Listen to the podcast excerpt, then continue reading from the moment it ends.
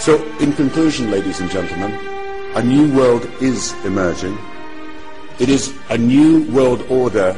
A new world order. Estamos al borde de una recesión global, advirtió este jueves el titular del Fondo Monetario Internacional, Dominique Strauss. Muchos en el mundo están hablando de algo raro, extraño, el establecimiento del llamado nuevo orden mundial. El candidato presidencial de la coalición por el cambio, Sebastián Piñera, se reunió en París con el mandatario francés Nicolas Sarkozy. Allí conversaron sobre la necesidad de impulsar un nuevo orden. ¿Cómo participamos cuando se junten a ver cuáles van a ser las nuevas reglas del mundo que va a emerger después de esta crisis? Debemos entender que solo podremos superar la mayoría de los problemas globales, la crisis económica, el cambio climático, la lucha contra la pobreza, mediante soluciones globales basadas en la cooperación y no en el aislamiento. Esa es la promesa de los más poderosos. Está emergiendo un nuevo orden mundial, una era progresista de cooperación internacional. Hemos decidido que de aquí en adelante vamos a manejar la globalización. Quiero afirmar que España es un país comprometido con el multilateralismo, con la necesidad de seguir articulando un sistema de gobernanza global de gobernanza global, de gobernanza global. Este gobierno tiene un rumbo marcado para su tarea y yo os aseguro que no se va a torcer. En la década de los 90, Hans Steinmeier, que fue presidente del Bundesbank, le dijo a los dirigentes europeos en su cara dos ideas. Ustedes, señores políticos, tienen que acostumbrarse a obedecer los dictados de los mercados. Eso ha pasado. Todos los que han empezado a tomar estas medidas han dicho porque lo dicen los mercados. ¿Se han dado ustedes cuenta de que esto lesiona el principio democrático? ¿Quién elige a los mercados? A los dirigentes los elegimos nosotros. ¿Quién elige a los bancos, a las agencias de rating, a los fondos de inversión? Antes de hablar de los impuestos si suben unos u otros, convendría sentar y dejar las cosas claras. Está en riesgo el sistema democrático. Los que no se presentan a elecciones dicen por nosotros lo que hay que hacer, contra nosotros. Se lo dicen a los gobiernos y los gobiernos lo acatan. Es eh, de las nuevas atribuciones del Fondo Monetario Internacional, el nuevo rol del Banco Mundial. Un banco central que se está congelando y que es un banco que va a controlar el dinero de todo el mundo. Un único banco para todos. Busquemos una moneda común que nos alcance a todos. Los países BRIC coinciden en la necesidad de aumentar el papel del G20 en la lucha contra las consecuencias de la crisis mundial. Así lo manifestaron los líderes de los cuatro países en una declaración conjunta tras la clausura de la cumbre. El presidente de Irán, Mahmoud Ahmadinejad, aseveró en La Habana que el capitalismo fracasó y está en decadencia. El mandatario persa reclama un nuevo orden mundial basado en la justicia. No hay crecimiento sostenible sin paz, seguridad y no hay crecimiento sostenible sin una organización o un orden global económico-financiero fundamentalmente diferente al que hoy tenemos. Piensen por un momento que un mundo multipolar, sin instrumentos de gobierno mundial, es algo muy arriesgado. Europa puede y debe ser una especie de laboratorio de lo que pudiera ser un sistema de gobierno mundial. ¿Es posible que la mitad de la riqueza del planeta esté en manos de únicamente 400 familias? ¿Es posible que solo el 10% del dinero que circula en el mundo sea real? ¿Es posible que los beneficios reales de la banca sean de un 16.500%? ¿Crees que tal cosa es posible? La economía es un arma. Gracias a políticos y economistas vivimos en un mundo irracional. La cifra diaria de dinero electrónico globalizado es de 2 billones de dólares con B diarios. Solo el 5% del dinero que circula en el mundo es real, puede tocarse y olerse. El 95% restante es dinero falso, falso, falso, falso, falso, falso, falso. Muy buenas a todos y sean bienvenidos a otro programa del nuevo desorden mundial. El programa donde exponemos lo que es el nuevo orden mundial, la conspiración mundial. Lo que la mayoría llama como una teoría, pero que en realidad es la ley.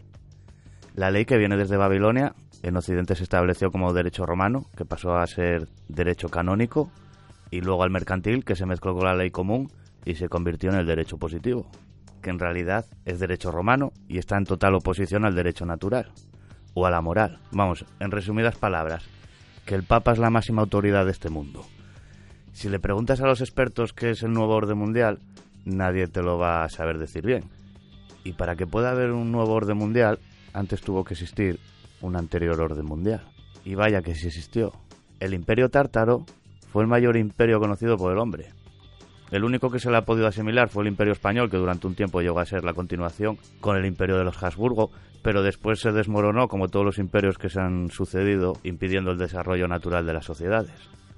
Y esto no es una teoría. Está documentado que los tártaros tenían hasta siete idiomas. De igual manera que está documentado, gracias a mapas de la época, que este imperio llegó a expandirse por casi todo el mundo. En las enciclopedias del siglo XIX sale la Gran Tartaria con su bandera y su escudo. En el siglo XIX, que esto no es algo que solo haya inventado alguien ahora. Y es una de las mejores pruebas de que toda nuestra historia es una gran mentira. Los supuestos descubridores de las Américas en realidad no descubrieron nada. En muchos casos fueron a tomar el relevo de algo que ya existía. Un orden mundial es la organización común de la humanidad en un periodo determinado a partir del cual se implica la totalidad de sus imperios, pueblos o naciones a unirse bajo una misma dirección e intereses. Un imperio se caracteriza por poseer un mando central y elementos comunes de unidad como la lengua, el comercio o las religiones. La Gran Tartaria fue un imperio confederación que lideró el antiguo orden por todo este planeta. Y no era un imperio de tiranos como este que han creado en los últimos siglos, sino que más bien fue todo lo contrario. Por lo poco que ha quedado de esto se sabe que Tartaria era una sociedad que anteponía el bien común al individual y llegaron a desarrollar una ciencia y una tecnología muy avanzadas. Que las familias que gobiernan el mundo y han financiado todas las últimas guerras se han encargado de eliminar todo recuerdo de este antiguo orden.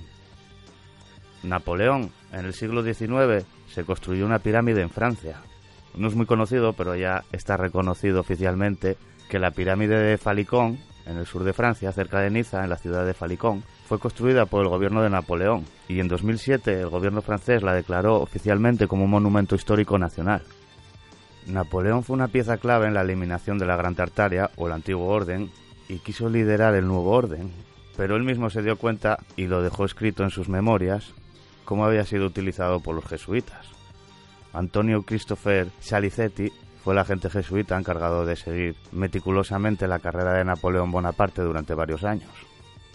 Los jesuitas, que también crearon el comunismo, practicándolo en las restricciones del Paraguay con los guaraníes, y posteriormente extrapolándolo a la Tartaria moscovita. El jesuita Adam Weishaupt, el fundador de la Orden de los Iluminados de Baviera, fue el que inspiraría al filósofo alemán Friedrich Hegel, quien crearía la teoría hegeliana de la tesis y antítesis, que a su vez inspiró a Marx para crear su manifiesto comunista. El comunismo fue un sistema de falso marxismo instalado en la antigua Rusia para destruir los restos del mayor imperio que se había desarrollado en este mundo. Un país que hasta finales del siglo XVIII ocupaba el territorio de Euroasia y se había expandido hasta ocupar parte de Norteamérica, pero que en el siglo XIX desapareció de la realidad y de todos los libros de historia para ir dando paso a un sistema de concentración de poder y riquezas controlado desde la City de Londres por la élite financiera internacional y dirigido desde Roma como la nueva capital del poder mundial. Anthony Sutton, economista e historiador académico británico, en su libro titulado Wall Street y la revolución bolchevique, muestra cómo toda la operación de crear la Unión Soviética fue financiada por las familias pertenecientes a la élite que controlaba Wall Street y que también financiaron el partido nazi. Y luego continuaron haciendo lo mismo con China. David Rockefeller, en un artículo titulado From a China Traveler, publicado en el New York Times el 10 de agosto de 1973, declaró, sea cual sea el precio de la revolución china, es obvio que ésta ha triunfado no solo al producir una administración más eficiente y dedicada, sino también al promover una elevada moral y una comunidad de propósitos. El experimento social en China, bajo el liderazgo del presidente Mao, es uno de los más importantes y exitosos de la historia humana. Vuelvo a repetir, el experimento social en China, bajo el liderazgo del presidente Mao, es uno de los más importantes y exitosos en la historia humana, declaró David Rockefeller al New York Times el 10 de agosto de 1973. Los primeros bancos chinos fueron de los Rockefeller, como una tapadera filantrópica en China con la Fundación Rockefeller, que no solo se hizo con el control de la medicina en China.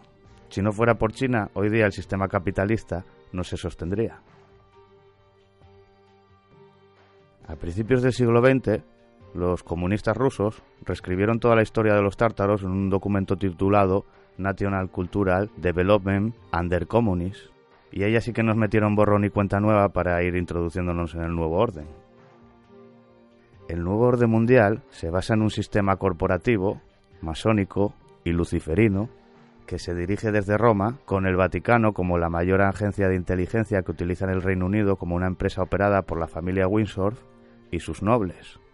Nobles como la familia Montagu, que provienen de una antigua nobleza italiana normanda, que se estableció en Francia antes de convertirse en pares británicos alrededor de 1149 del calendario juliano, y ganaron títulos de varones al servir al rey católico romano Eduardo III de Inglaterra, bajo el mando del barón Simon de Montagu.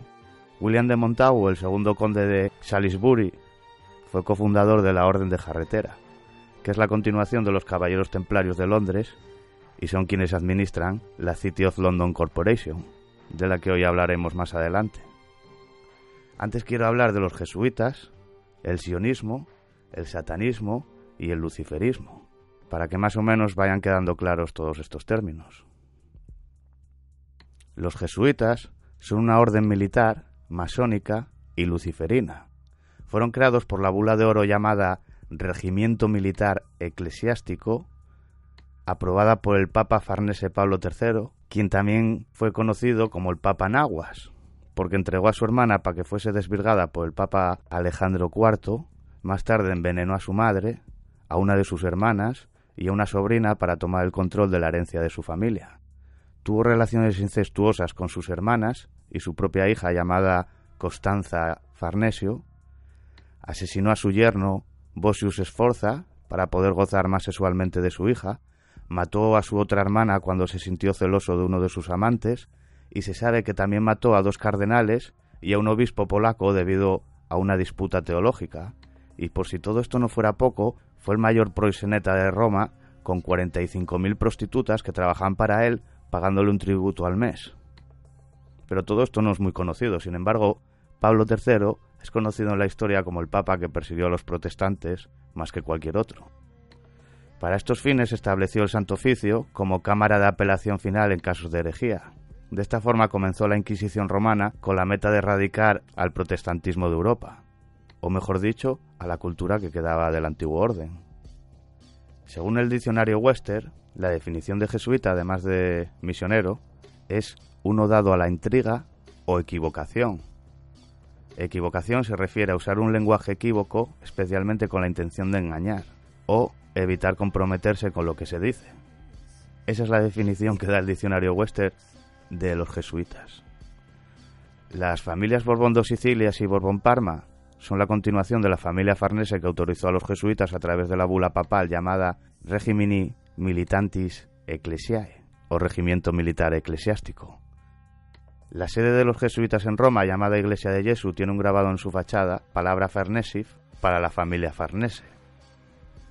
Las familias Borbón dos Sicilias y Borbón Parma son linajes militares templarios italianos como soberanos de la Sagrada Orden Militar Constantiniana de San Jorge, desde la que mantienen una gran autoridad sobre los jesuitas, especialmente sobre todas las escuelas de Iberoamérica desde donde reclutan a sus agentes.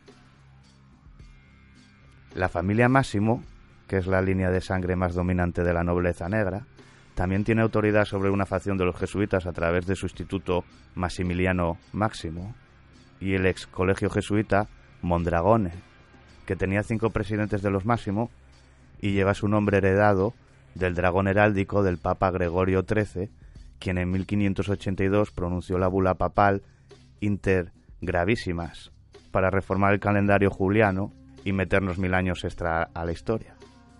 Los orígenes de los Máximo pueden rastrearse hasta el Mar Negro a lo largo de la costa de Bulgaria, donde residían algunos godos, porque los Máximos son los jefes encubiertos de los clanes góticos reales. El sol negro que utiliza la compañía de Jesús es un antiguo símbolo de los pueblos germánicos que representaba el día del fin del mundo, la batalla de los dioses contra los Jotuns. que en la mitología nórdica eran una raza de gigantes con fuerza sobrehumana. Este símbolo posteriormente fue ligado a la filosofía ocultista del nazismo, porque al igual que los jesuitas, los nazis son adoradores del sol, y los Máximo son quienes dirigen el culto solar o el culto a Apolo. Los multimillonarios Leon Black y Tony Ressler, que fundaron Apollo Global Management, usaron ese nombre en honor a los Máximos y al dios Sol. La madre del príncipe Iacono Leone Máximo Brancaccio es de la familia Solari y el príncipe Fabrizio es el príncipe de Arsoli. Tanto Solari como Arsoli o Apolo se refieren al Sol. El príncipe Fabrizio Máximo Brancaccio es el principal propietario de la mafia italiana. Los Máximos se fusionaron con la familia Brancasio de la región de Brancasio de Palermo, en Sicilia. Los familiares de los Máximos de la familia Gravielli, que pasaron sus títulos a los Máximos, fundaron y dirigieron el Banco di Roma. Y los Graviellis también se casaron con los Bonapartes y crearon el FBI. Los Máximos de Roma también son los dueños del Vaticano, los jesuitas, la Orden de Malta y los máximos de Roca Seca que viven en Londres son los dueños del sindicato del crimen de Crinkerwell, los Rattle Roberts de Irlanda y también controlan algunas mafias irlandesas. La nobleza negra utiliza a los jesuitas como su inteligencia romana y los jesuitas han sido quienes más han trabajado para crear toda esta gran farsa. Y si a alguien aún le queda alguna duda, siempre podemos contar con el temazo del Papa Negro de Meca Ultra para poder recordarnos cuál es el papel de esta gente en toda esta trama. Yo tengo los pies sobre el mundo desde que comenzó este puto juego. He alimentado todas las sensaciones que el hombre ha querido experimentar. Siempre me he ocupado de lo que quería y nunca le he juzgado. ¿Por qué? Porque nunca le he rechazado. A pesar de todas sus imperfecciones, soy un devoto del hombre. ¿Quién en su sano juicio podría atreverse a negar que el siglo XX ha sido mío por completo? Todo mío mío. Estoy pletórico. Ha llegado mi oportunidad. Nuestro momento. El papá negro es su pizza negra. El papá negro es su pizza negra. El papá negro es su pizza negra. Te quiero al infierno, sacrificado seas. Danos el pan de cada día. Satanás, el Vaticano es su guarida. Sacrificado sea tu nombre, déjanos caer en la tentación del Balamén. Vende la pistola, cómprate una tumba. Cuando el papá lo ve negro asusta. Porque Satanás luciferiano es invocado. Ten mucho cuidado porque están todos los lados, hermano. Los guachos que aquí estamos, a los tuyos esperamos. El poder del Vaticano y sus largos tentáculos. Mecánicos, inquisidor del pánico católico. Cuando Satanás me posea, sueno caótico. ¡Sangre! Beberemos hoy. Como fuego por la boca y enemigo de Hellboy. Vomito blasfemia. Niño del infierno soy. Excomulgando zorras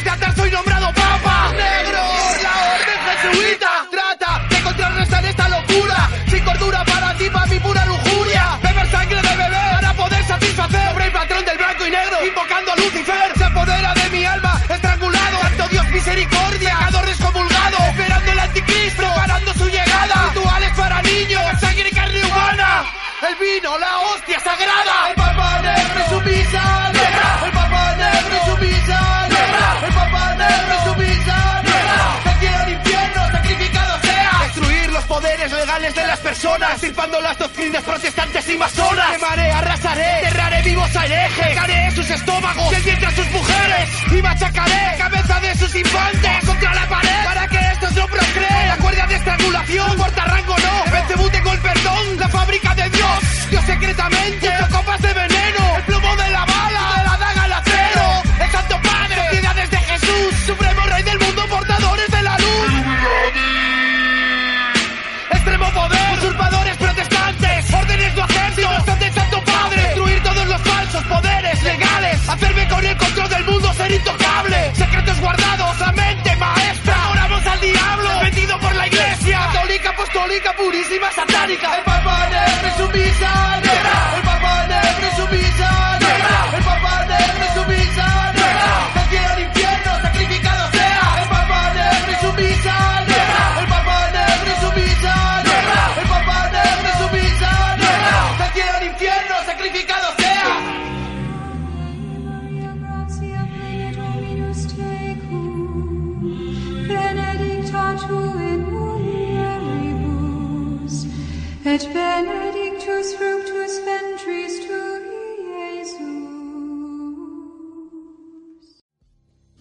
ahora que espero que más o menos haya quedado claro lo que son los jesuitas, vamos a hablar del sionismo, o los sionistas. El sionismo trata sobre el monte de Sion, una colina de Jerusalén que se encuentra fuera de las murallas de la ciudad vieja. Los templarios fueron los primeros sionistas y también crearon otro monte de Sion en Suiza, porque los templarios crearon Suiza y la banca moderna internacional que dirige la economía mundial por medio de la deuda que tiene esclavizada a todos los gobiernos del mundo, mientras ellos no siguen robando a todos y escondiendo su dinero en cuentas suizas. Napoleón Bonaparte, que nació en Córcega, dos años después de que los jesuitas se reuniesen en ese mismo lugar tras sus expulsiones, hizo la guerra a todas las naciones europeas que desterraron a los jesuitas. Napoleón Bonaparte fue también el primer sionista político que proclamó que todos los judíos se establecieran en Jerusalén e intentaran conquistar militarmente Jerusalén.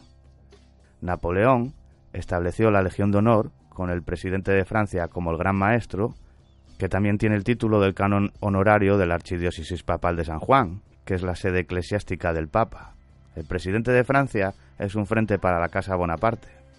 Luis Napoleón Bonaparte III fue el primer presidente de Francia. Emmanuel Macron, que es el actual presidente de Francia, fue educado por jesuitas en el Liceo La Providence y también trabajó para el Banco Rothschild. La Casa Francesa de Bonaparte y la Casa Sueca de Bernadotte controlan muchas de las principales empresas europeas a través de sus caballeros de la Orden de los Serafines y de la Legión de Honor, que también son miembros de la Mesa Redonda de Industriales de Europa, que tiene una gran influencia económica en los mercados mundiales. Los templarios de Sion, o sionistas, usan el símbolo de la Cruz Blanca como la bandera de Suiza y el escudo de armas de los Saboya. Los Savoys también trabajan con una rama de la Orden de San Lázaro, con muchos banqueros franceses como miembros conectados con el Banco Mundial.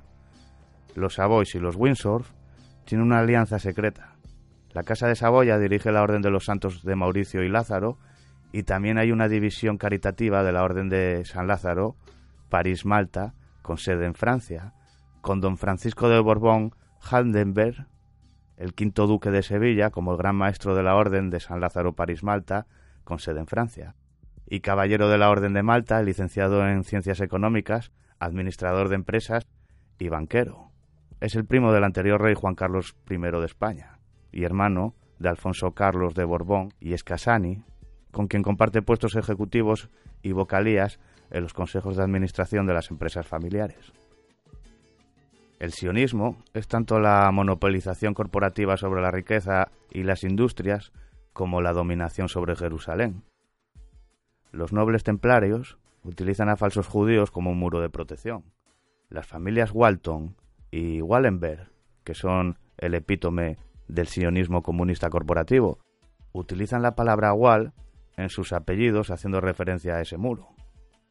Aunque la palabra muro del nombre de Wall Street deriva de la palabra germánica Wallaz, que significa extranjero, porque eso es lo que realmente son toda esta gente. Fueron y son invasores extranjeros que se infiltran y socavan otras culturas de las que se aprovechan.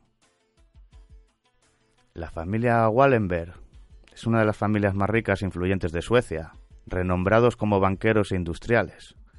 Los Wallenberg trabajan junto a los jesuitas para la Casa Sueca de Bernadotte, que controla cientos de miles de millones de corporaciones y utilizan su control sobre la riqueza y los activos para manipular los mercados europeos, con Jacob Wallenberg como el director de Nasdaq, la segunda bolsa de valores automatizada y electrónica más grande de los Estados Unidos, siendo la primera bolsa de Nueva York con más de 3.800 compañías y corporaciones. Los Wallenberg emplean el fraude en el mercado de valores y el uso indebido encubierto para financiar la corrupción y hacer los sobornos. La familia Wallenberg financió a los nazis a través de su banco Stockholms Skilda y también ayudó a algunos judíos criminales a salir de Alemania. Las familias de Wallenberg y Walburg son una nobleza alemana cristiana que trabaja con los Hohenzollens, Saxe-Coburg y Gotas, Badens y Württembergs, y también con la Casa de Habsburgo, que aún tiene una parte de autoridad encubierta sobre la realeza alemana actual. La familia Walton es una familia americana cuya fortuna colectiva la sitúa entre las familias más ricas del mundo. La mayoría de su riqueza deriva del patrimonio de Booth y Sam Walton, quienes fueron los cofundadores de la cadena minorista más grande del mundo llamada Walmart. La familia Walton tiene un valor de unos 170.000 millones y son los principales líderes de la mafia sionista de los delincuentes de cuello blanco. Poseen el banco Harvest, con sede en Arkansas y con sucursales en Arkansas, Kansas, Oklahoma y Missouri. Es el banco más grande y antiguo de Arkansas y está en la lista de los bancos más grandes de los Estados Unidos, y es propiedad de los Walton que lo utilizan para financiar agendas criminales, el lavado de dinero e influenciar la bolsa de valores. El logotipo de Walmart usa una estrella de seis puntas y también usan el azul y el blanco como la bandera de Israel. Si conectas los seis puntos de Walmart, obtienes el hexagrama de la bandera sionista israelí que representa a Saturno, el sexto planeta, porque los sionistas son adoradores de Saturno. La familia Chigi Albani de la Rover, que utilizó seis hexagramas en su escudo de armas papal, son nobles romanos que están casados con los nobles alemanes y eran nobles y banqueros. El príncipe Mario Chigi y su hijo el príncipe Flavio Chigi son los actuales gerentes y controladores de los Walton. Los Walton también son factores judiciales que sirven a la Casa de Windsor y a otros nobles alemanes. Utilizan su riqueza para financiar sociedades secretas y el crimen organizado que están oprimiendo al resto de la sociedad como una defensa para las familias reales. A lo largo de la historia, las familias reales que se hacen pasar por cristianas han utilizado los factores judiciales de la corte, que se hacen pasar por judíos, para manejar sus finanzas y recaudar impuestos. Esto mantiene la atención fuera de ellos. Los factores de la corte son una pared intermedia de defensa para la realeza, que es un nivel más alto en el sistema de control. Los monarcas y los príncipes autorizan a los factores judiciales de sus salas reales para llevar a cabo sus intereses financieros. La familia Gese fue la primera familia en emplear a los Rothschild, que también son varones de los Habsburgo y trabajan estrechamente con la nobleza negra a través de la Orden Soberana y Militar de Malta. Los Oppenheimer aún son factores judiciales que trabajan en la casa de Gutenberg. Crearon y dirigieron Anglo American Corporation para casa Gutenberg, que es una empresa minera de diamantes y oro en Sudáfrica y está dirigida por Nicky Oppenheimer con un valor aproximado de 7 billones y su hijo Jonathan Oppenheimer, que tiene un valor de más de 6 billones. Y continúan siendo sus judíos de la corte. Joseph Oppenheimer, quien era el administrador del dinero para el duque Carlos I Alexander de Württemberg, fue ejecutado por fraude, malversación y traición. Sin embargo, la familia Württemberg, que lo contrató, no les pasó nada. Es por esto que los monarcas cristianos usan a los judíos de la corte. Crean una capa de protección para ellos. La historia de Joseph Oppenheimer, junto a otras, se utilizaron para alimentar la propaganda nazi del siglo XX. Al mismo tiempo, los reyes cristianos autorizan y utilizan a los banqueros judíos y también persiguieron a los verdaderos judíos o a los verdaderos descendientes de los antiguos hebreos. El gran duque Cosimo III de Medici era conocido por perseguir a los judíos y también llevó a la quiebra a su propio banco estatal después de recibir grandes depósitos de oro. Samuel Halevi fue el tesorero de Pedro el Cruel, rey de Castilla y León, además de fundador de la Sinagoga del Tránsito en Toledo, España. Samuel Halevi prefirió morir por tortura antes que confesar dónde escondió sus tesoros.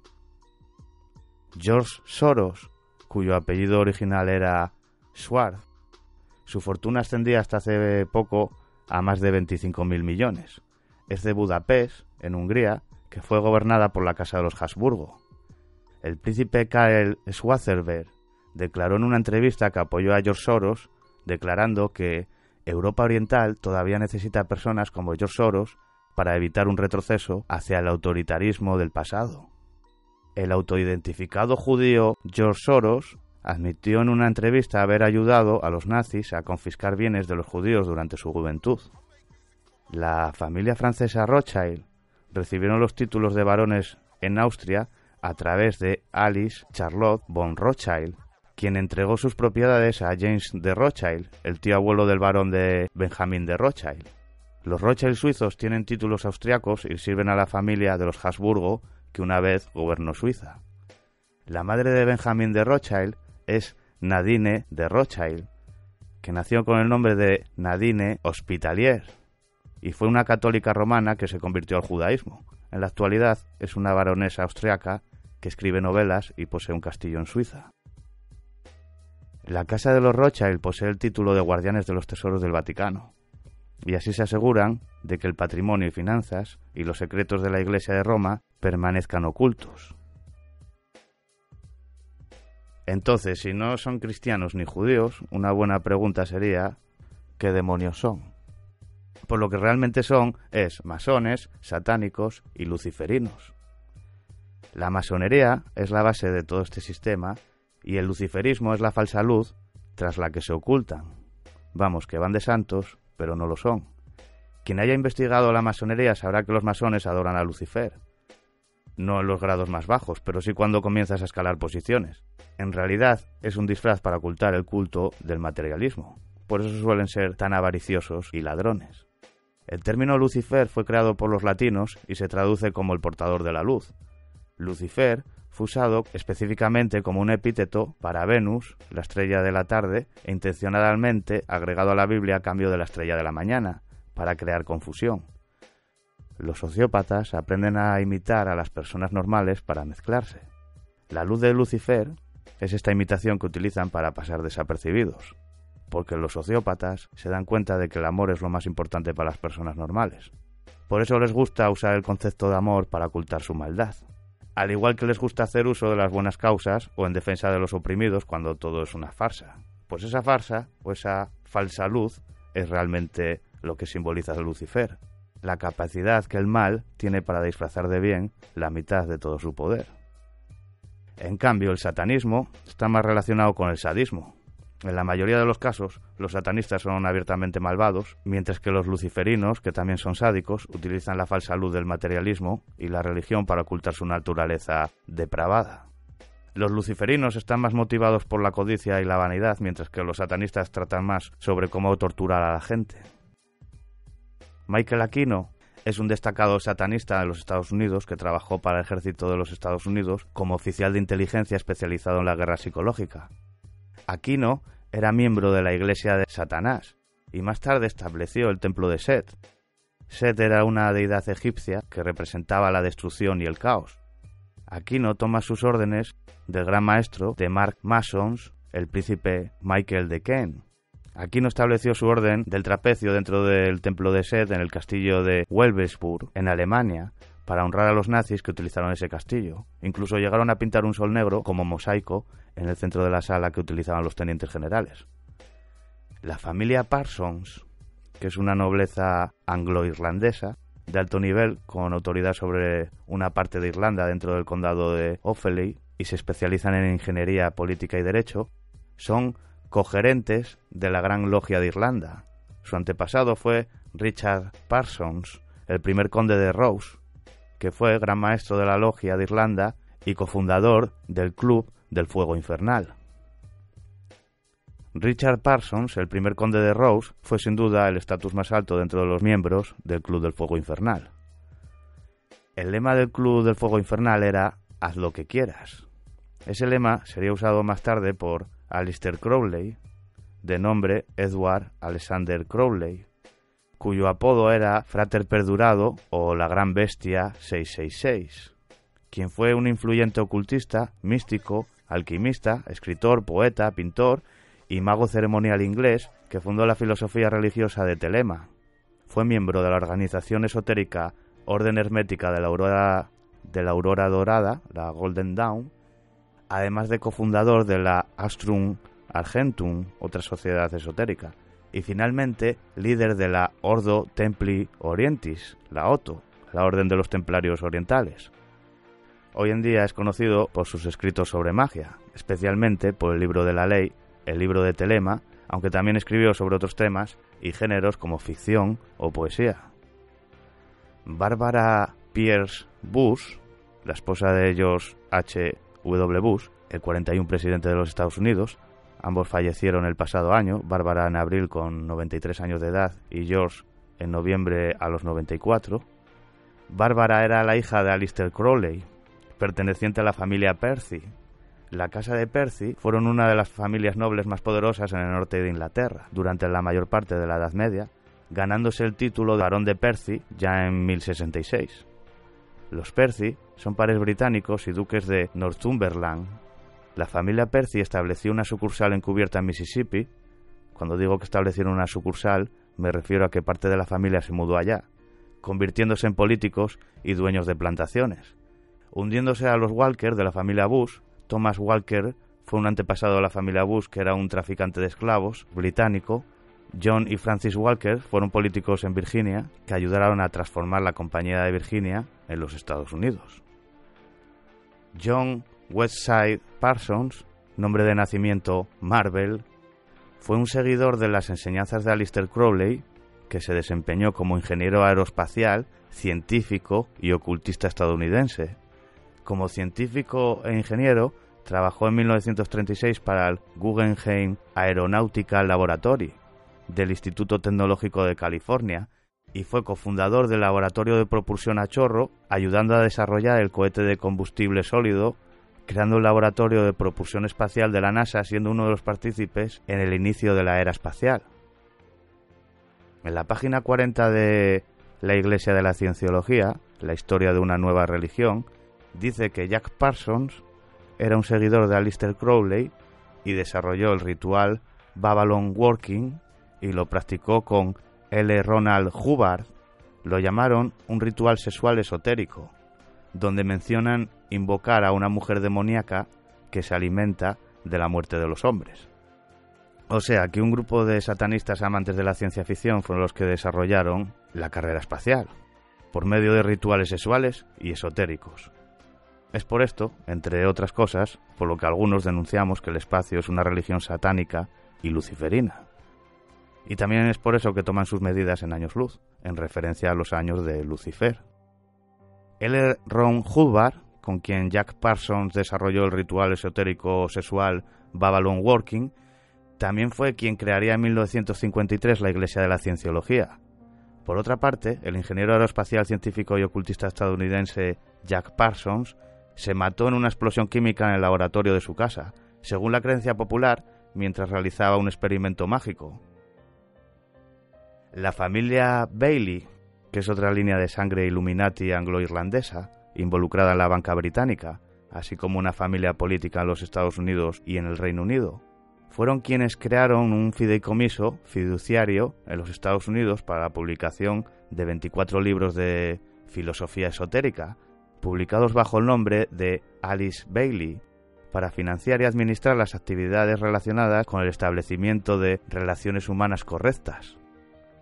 El nombre inicial de la editorial fue Lucifer, pero como era muy cantoso más tarde lo cambiaron por Lucis Trus.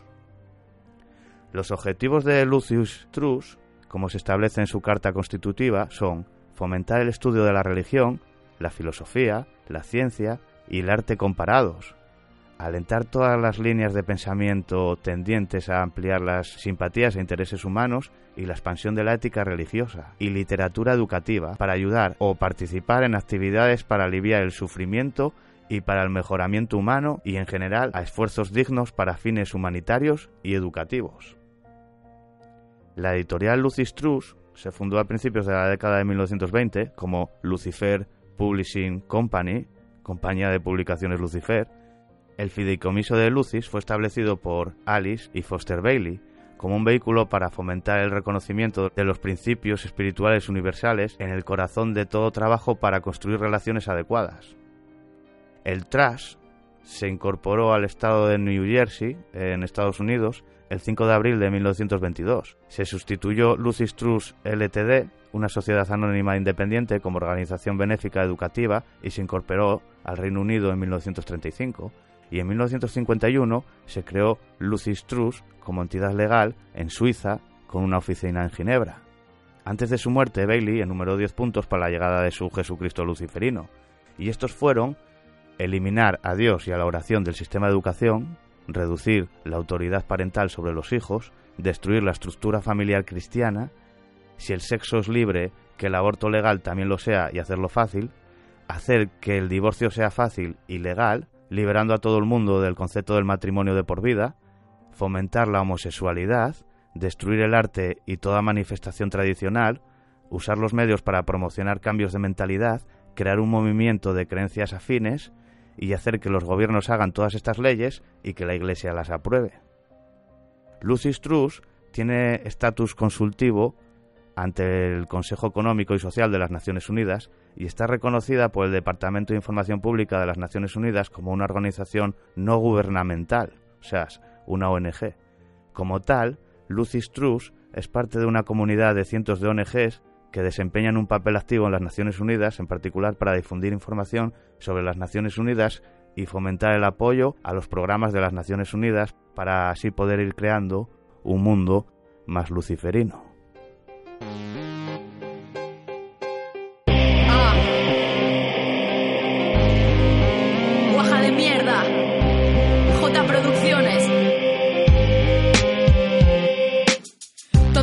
Días me preparo, me visto de una forma que detesto, desayuno y me voy al trabajo. Allí trato de parecer un animal social en esta sociedad fecal en la que todos sonreímos. Asiente, reprímete, miente, degrádate, muérdete la lengua, envenénate, contémplate. Llevas los grilletes invisibles de la pasta, eres libre de gastar en tu cerebro malgastar. Consume, date traya hasta explotar. Hagas lo que hagas, solo eres un número más en este mundo de cartón, piedra, aunque el dinero haga mella, la verdadera riqueza está en la mente de mentes que creen ser felices en este mundo infecto. Inyecto mi ira en este texto, inyectan, manipulan tu cerebro. Tus ídolos son falsos monigotes del dinero y del ojo que todo lo ve. Líderes nos manipulan como fichas de ajedrez. Los líderes que no se ven juegan con guerras, bombas, atentados y se ríen con Satán a la espalda. Cuando la incultura está latente, se destruyen o violan los derechos fácilmente. Así que plántate donde estamos yendo, viviendo acomodados en una mierda de cuento. Despiértate. Solo eres lo que quieren que sea. No podrás escapar bajo su voluntad.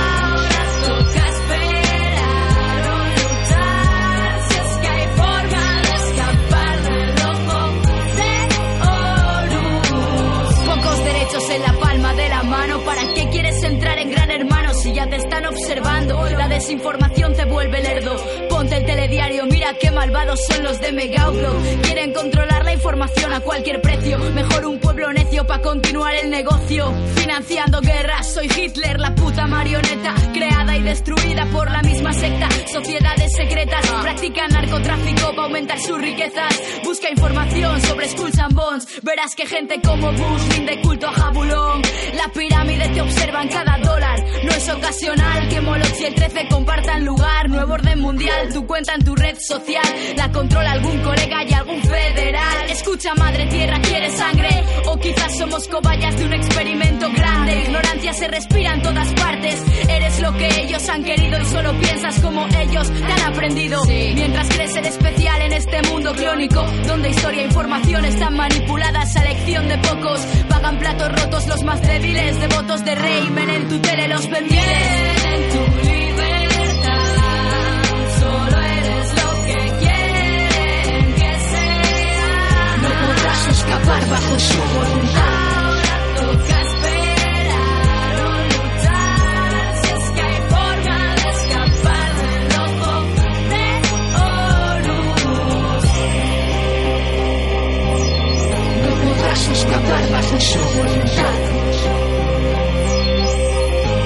Escapar bajo. No podrás escapar bajo. No podrás escapar bajo.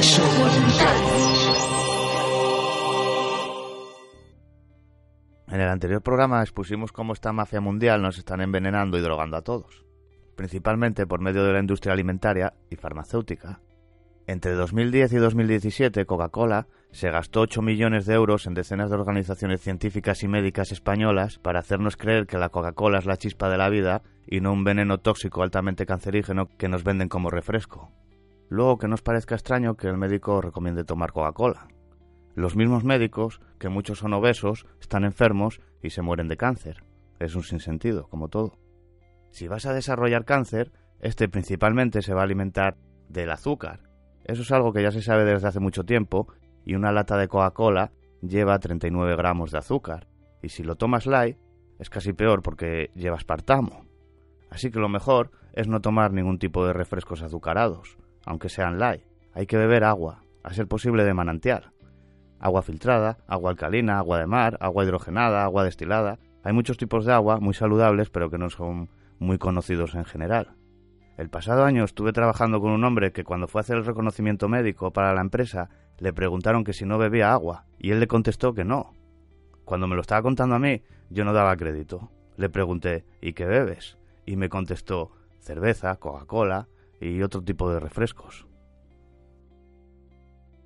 Gracias al marketing o al MKTing han conseguido desorientar a la gente por completo.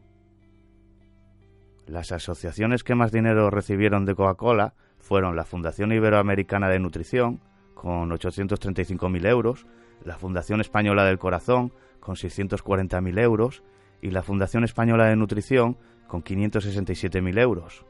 También aparece en la lista la Fundación SHE, con 363.000 euros, presidida por el prestigioso cardiólogo Valentín Fuster, un cardiólogo español afincado en los Estados Unidos y que desde 1994 trabaja en el Hospital Monte Sinaí de Nueva York. Esta semana ha salido publicado en medios como El País o El Mundo noticias como los laboratorios farmacéuticos se inventan enfermedades, denunciado por Joan Ramón Laporte, el jefe del servicio de farmacología del Hospital de Valdebrón, en Cataluña, quien es catedrático de farmacología y dirige la Fundación Instituto Catalán de farmacología. Entre otras cosas, denuncia que la industria farmacéutica está medicalizándolo todo, aparte de inventándose enfermedades que se sacan de la nada. Y en los Estados Unidos, el líder de la diálisis confesó que sobornó a médicos de la sanidad pública, nefrólogos de hospitales públicos de Valencia, Almería y Barcelona, entre otros centros sanitarios, recibieron entre 2007 y 2015 millones de euros en pagos inapropiados, contratos de consultoría sin control, regalos y viajes, entre otras prebendas de la multinacional alemana Fresenius. El objetivo de la compañía líder mundial en productos para la diálisis era lograr que los facultativos les adelantaran información confidencial sobre concursos públicos, enviaran a pacientes a sus clínicas y utilizaran los productos más caros de la compañía. Así es como consta en un documento hecho público el pasado marzo por la Comisión de Bolsa y Valores de los Estados Unidos. El texto informaba del acuerdo alcanzado por la SEC, el Departamento de Justicia y Fresenius, por el que la compañía pagará 231,7 millones de dólares para evitar ser procesada por haber violado la ley de prácticas corruptas en el extranjero en 17 países, entre ellos España.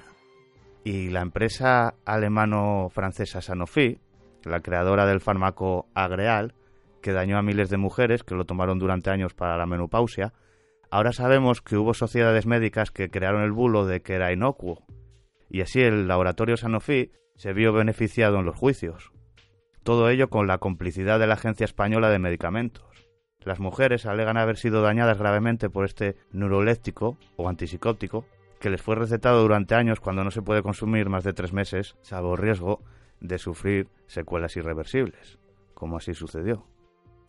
Y el pasado mes, por primera vez en la historia, las autoridades federales estadounidenses acusaron a una compañía farmacéutica de tráfico ilícito de drogas.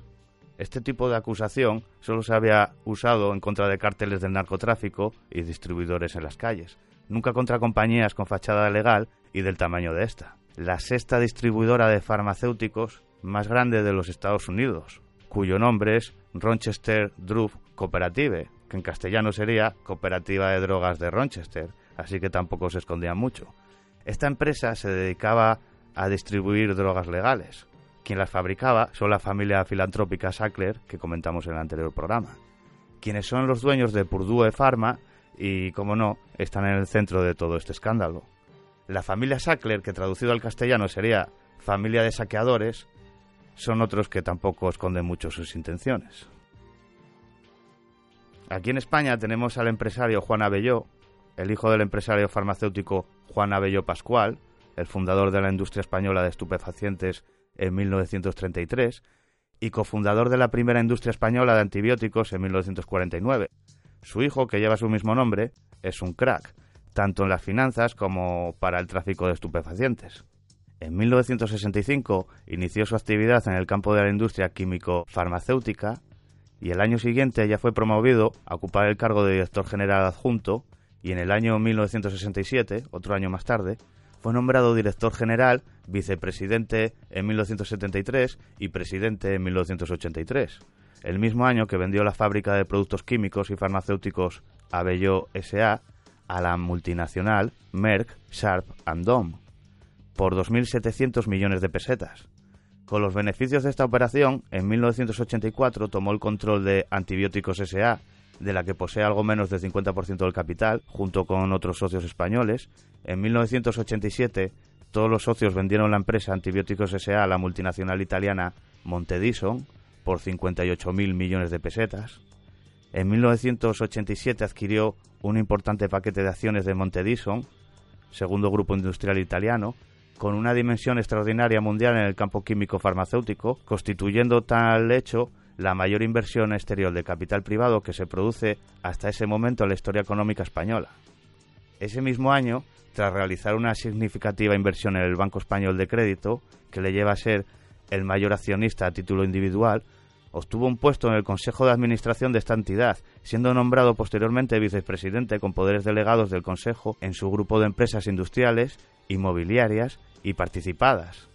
O sea que también le dieron un puesto de administración en el Banco Español de Crédito.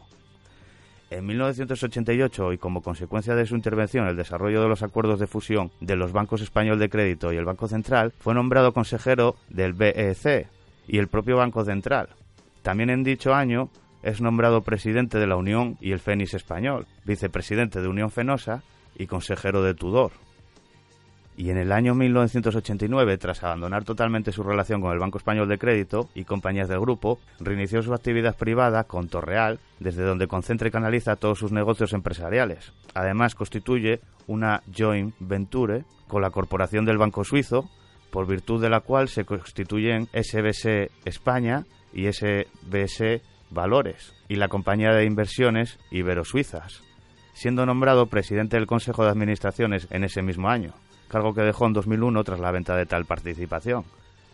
¿Veis cómo el narcotráfico y la banca templaria siempre van unidos? En la década de 1990 continuó su carrera empresarial adquiriendo una parte de la compañía de telefonía móvil Airtel, que luego se convirtió en Vodafone, de la que es presidente durante dos años. Posteriormente vendió sus participaciones en esa empresa e invirtió en otros negocios a través de la sociedad Torreal, en la actualidad, Torreal cuenta con inversiones en más de 15 compañías presentes en distintas industrias y sectores.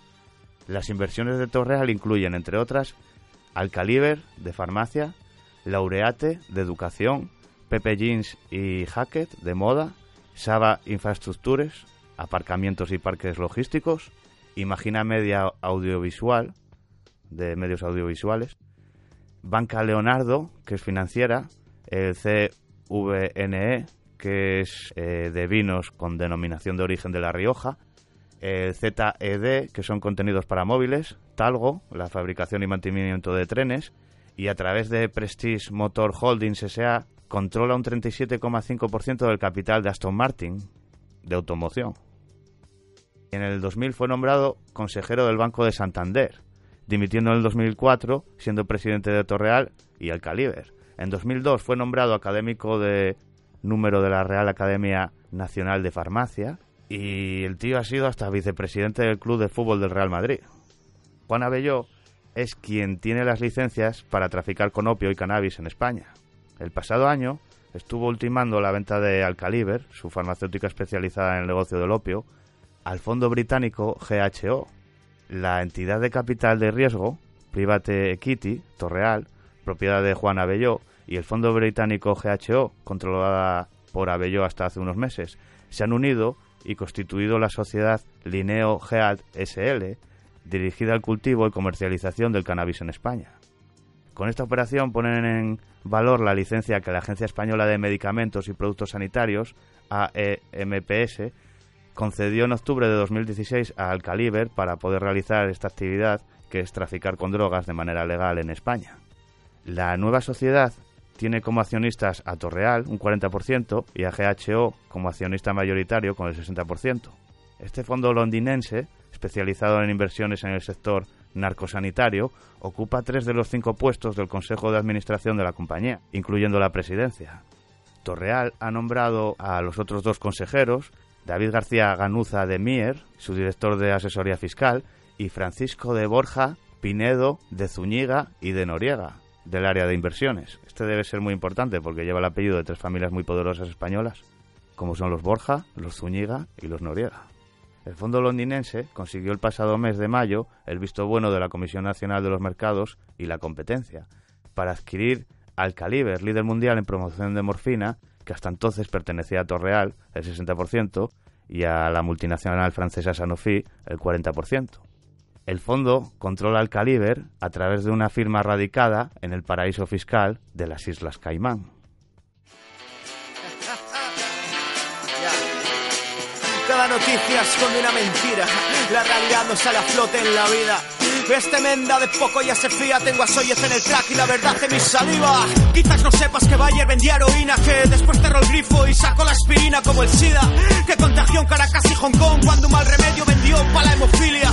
Que el Vaticano esconde casos de pedofilia. Que lo regularizó en el 62. O pena de excomunión. Nadie decía nada si Juan 23 firmaba su exoneración. Que en el agua del grifo hay detergentes, fármacos y droga. Y da por hecho que se saltan las depuradoras. Obama es un timo como los bingos. Que Maggi sus cultivos destrozan el Amazonas. Que los números de serie que pone IBM los usaban los nazis en campos como Auschwitz. España vende armas a Israel. Es bueno el LSD, pero esos estudios deben de ser invisibles. Quizás no te suene, pero ya en el siglo XIX se hicieron coches que no necesitan gasolina y que nadie se entere. Cancelaron el proyecto. Empresas como Enron para mantener su oligarquía. Como las cárceles secretas. Como que Estados Unidos montó Al Qaeda como fuera. Hoy te cuento que la CIA al año mata cientos y nadie se entera. No quieras saber, no quieras saber que no puedes hacer nada. Te van a joder, te van a joder. A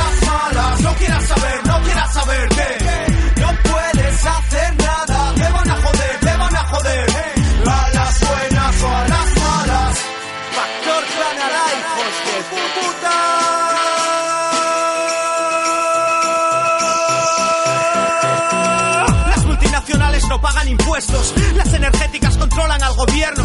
El 11 es una disculpa para atacar Irak, ¿verdad? Como que el banco especula con tu dinero. Los lobbies de presión manejan la información desde Tel Aviv con mano de hierro. Sé lo que vi y sé lo que cuento, como que no intereso ni al poder ni al rapero. Falsos como Freud alterando el resultado, los estudios de medicamentos no testeados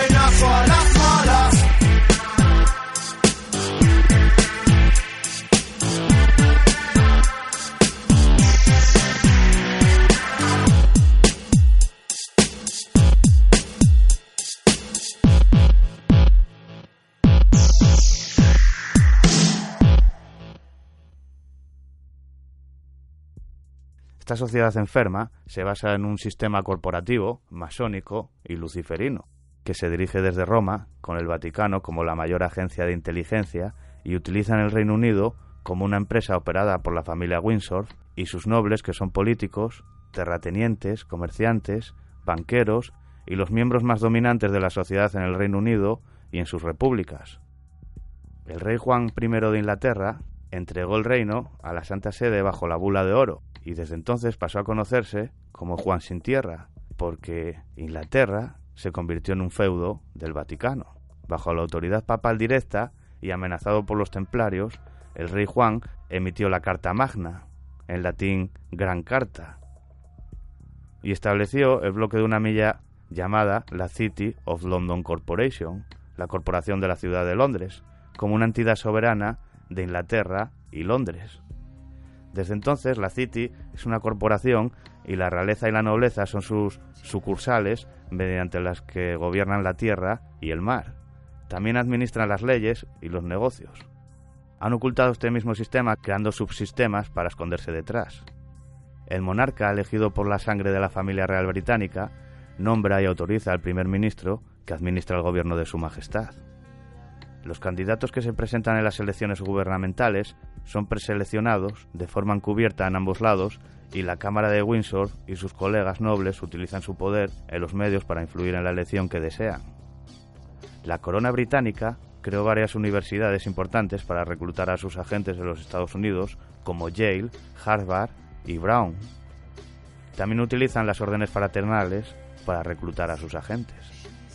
Ellos son quienes se encargan de dirigir las sociedades, los hermanos masones.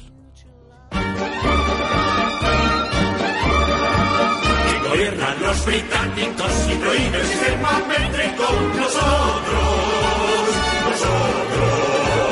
¿Quién descubrió la Atlántida y contacta con alienígenas? Nosotros, nosotros. ¿Quién retrasa los avances de la NASA? ¿Quién sabe controlar a las masas? Nosotros, nosotros. ¿Quién da dólar su valor? Y las caras mejor actor? Nosotros,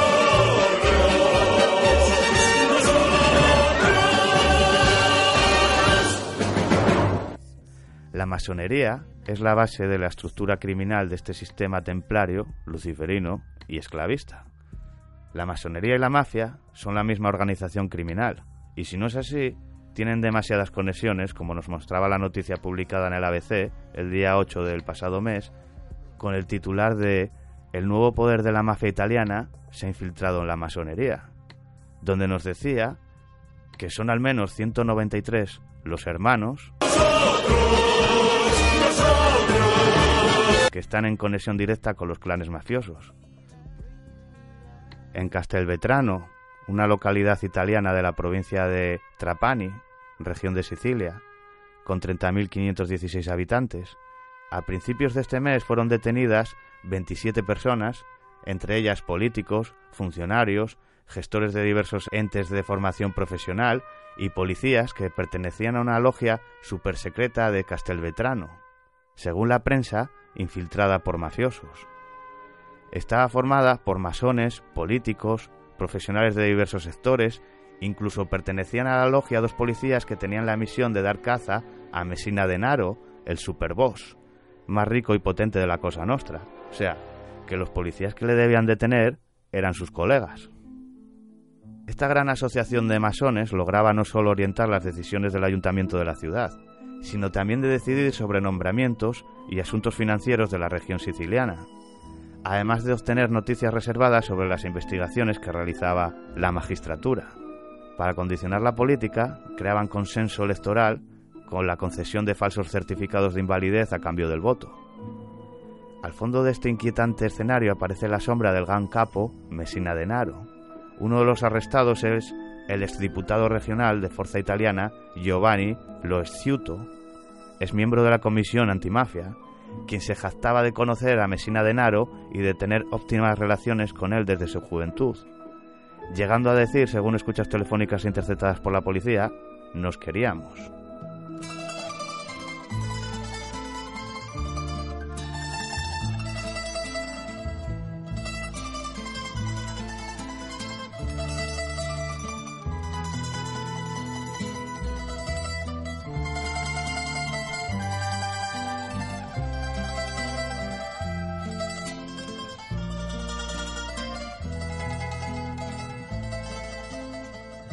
Los detenidos son acusados de corrupción, compra de votos, abuso de poder y asociación secreta para delinquir.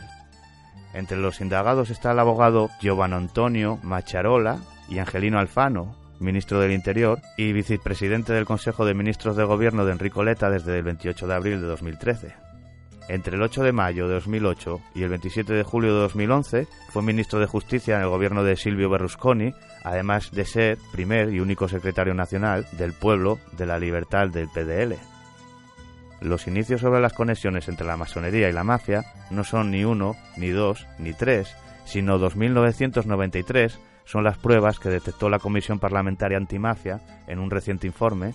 La Comisión Parlamentaria Antimafia precisó que hay más de 17.000 inscritos distribuidos en 389 logias entre Sicilia y Calabria, que obedecen a cuatro grandes asociaciones masónicas, Gran Oriente de Italia, la Gran Logia de los Alam, Gran Logia Regular de Italia y la Gran Logia Serenísima de Italia.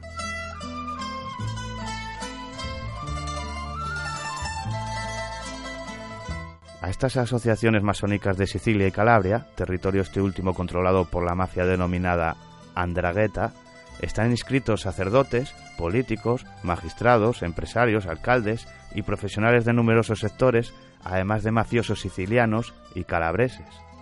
Se trata de un mundo en el que empresarios, delincuentes y políticos se intercambian favores y apoyos.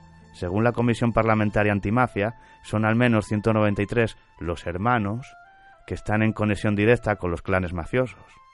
Algunos de ellos condenados por los tribunales por varios delitos como tráfico de drogas, robo, falsedad, quiebra fraudulenta y asociación mafiosa. A la comisión parlamentaria se opusieron con vigor las logias masónicas, sobre todo el gran maestro del Gran Oriente de Italia, Stefano Bisi, de 61 años. Para él, los trabajos de la comisión han sido un acto fascista, dice. Las logias se negaron a dar los nombres de los inscritos porque, según Bisi, la entrega de los elencos descritos desencadenaría una caza de brujas. Stefano Bisi, este que va de víctima, es el mediador entre la francmasonería de la corona británica y el Vaticano, que trabajan juntos.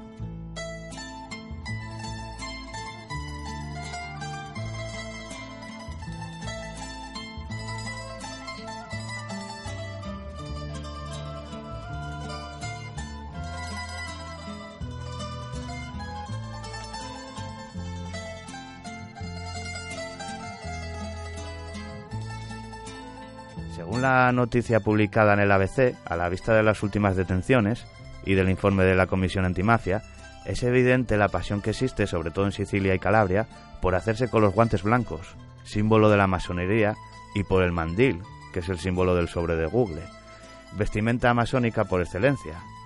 Por ejemplo, en Castelvetrano, el municipio del Bosch, refiriéndose al jefe de la mafia, Mateo Messina Denaro, hay once logias de diversa obediencia, es una ciudad de misterios y de masonería, que siempre ha estado representada por varios concejales en el ayuntamiento.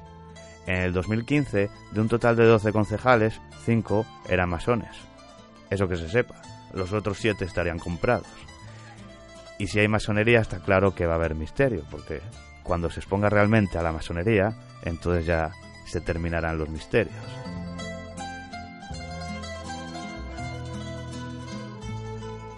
Lo interesante o lo que realmente es el verdadero misterio de la masonería nos lo explica Leonardo Messina, uno de los llamados arrepentidos de la mafia que declaró aquellos que logran convertirse en vos pertenecen a la masonería, porque es ahí donde se puede tener contactos totales con los empresarios, con las instituciones, con las personas que administran el poder.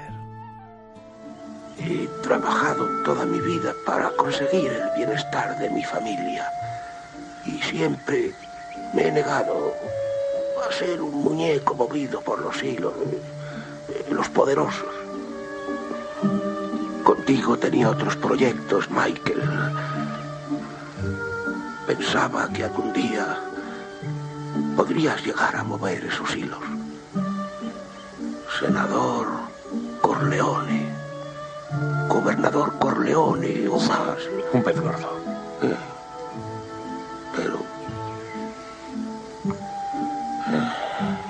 Ha habido tiempo, Michael. No ha habido tiempo. Lo conseguiremos, papá. Lo conseguiremos.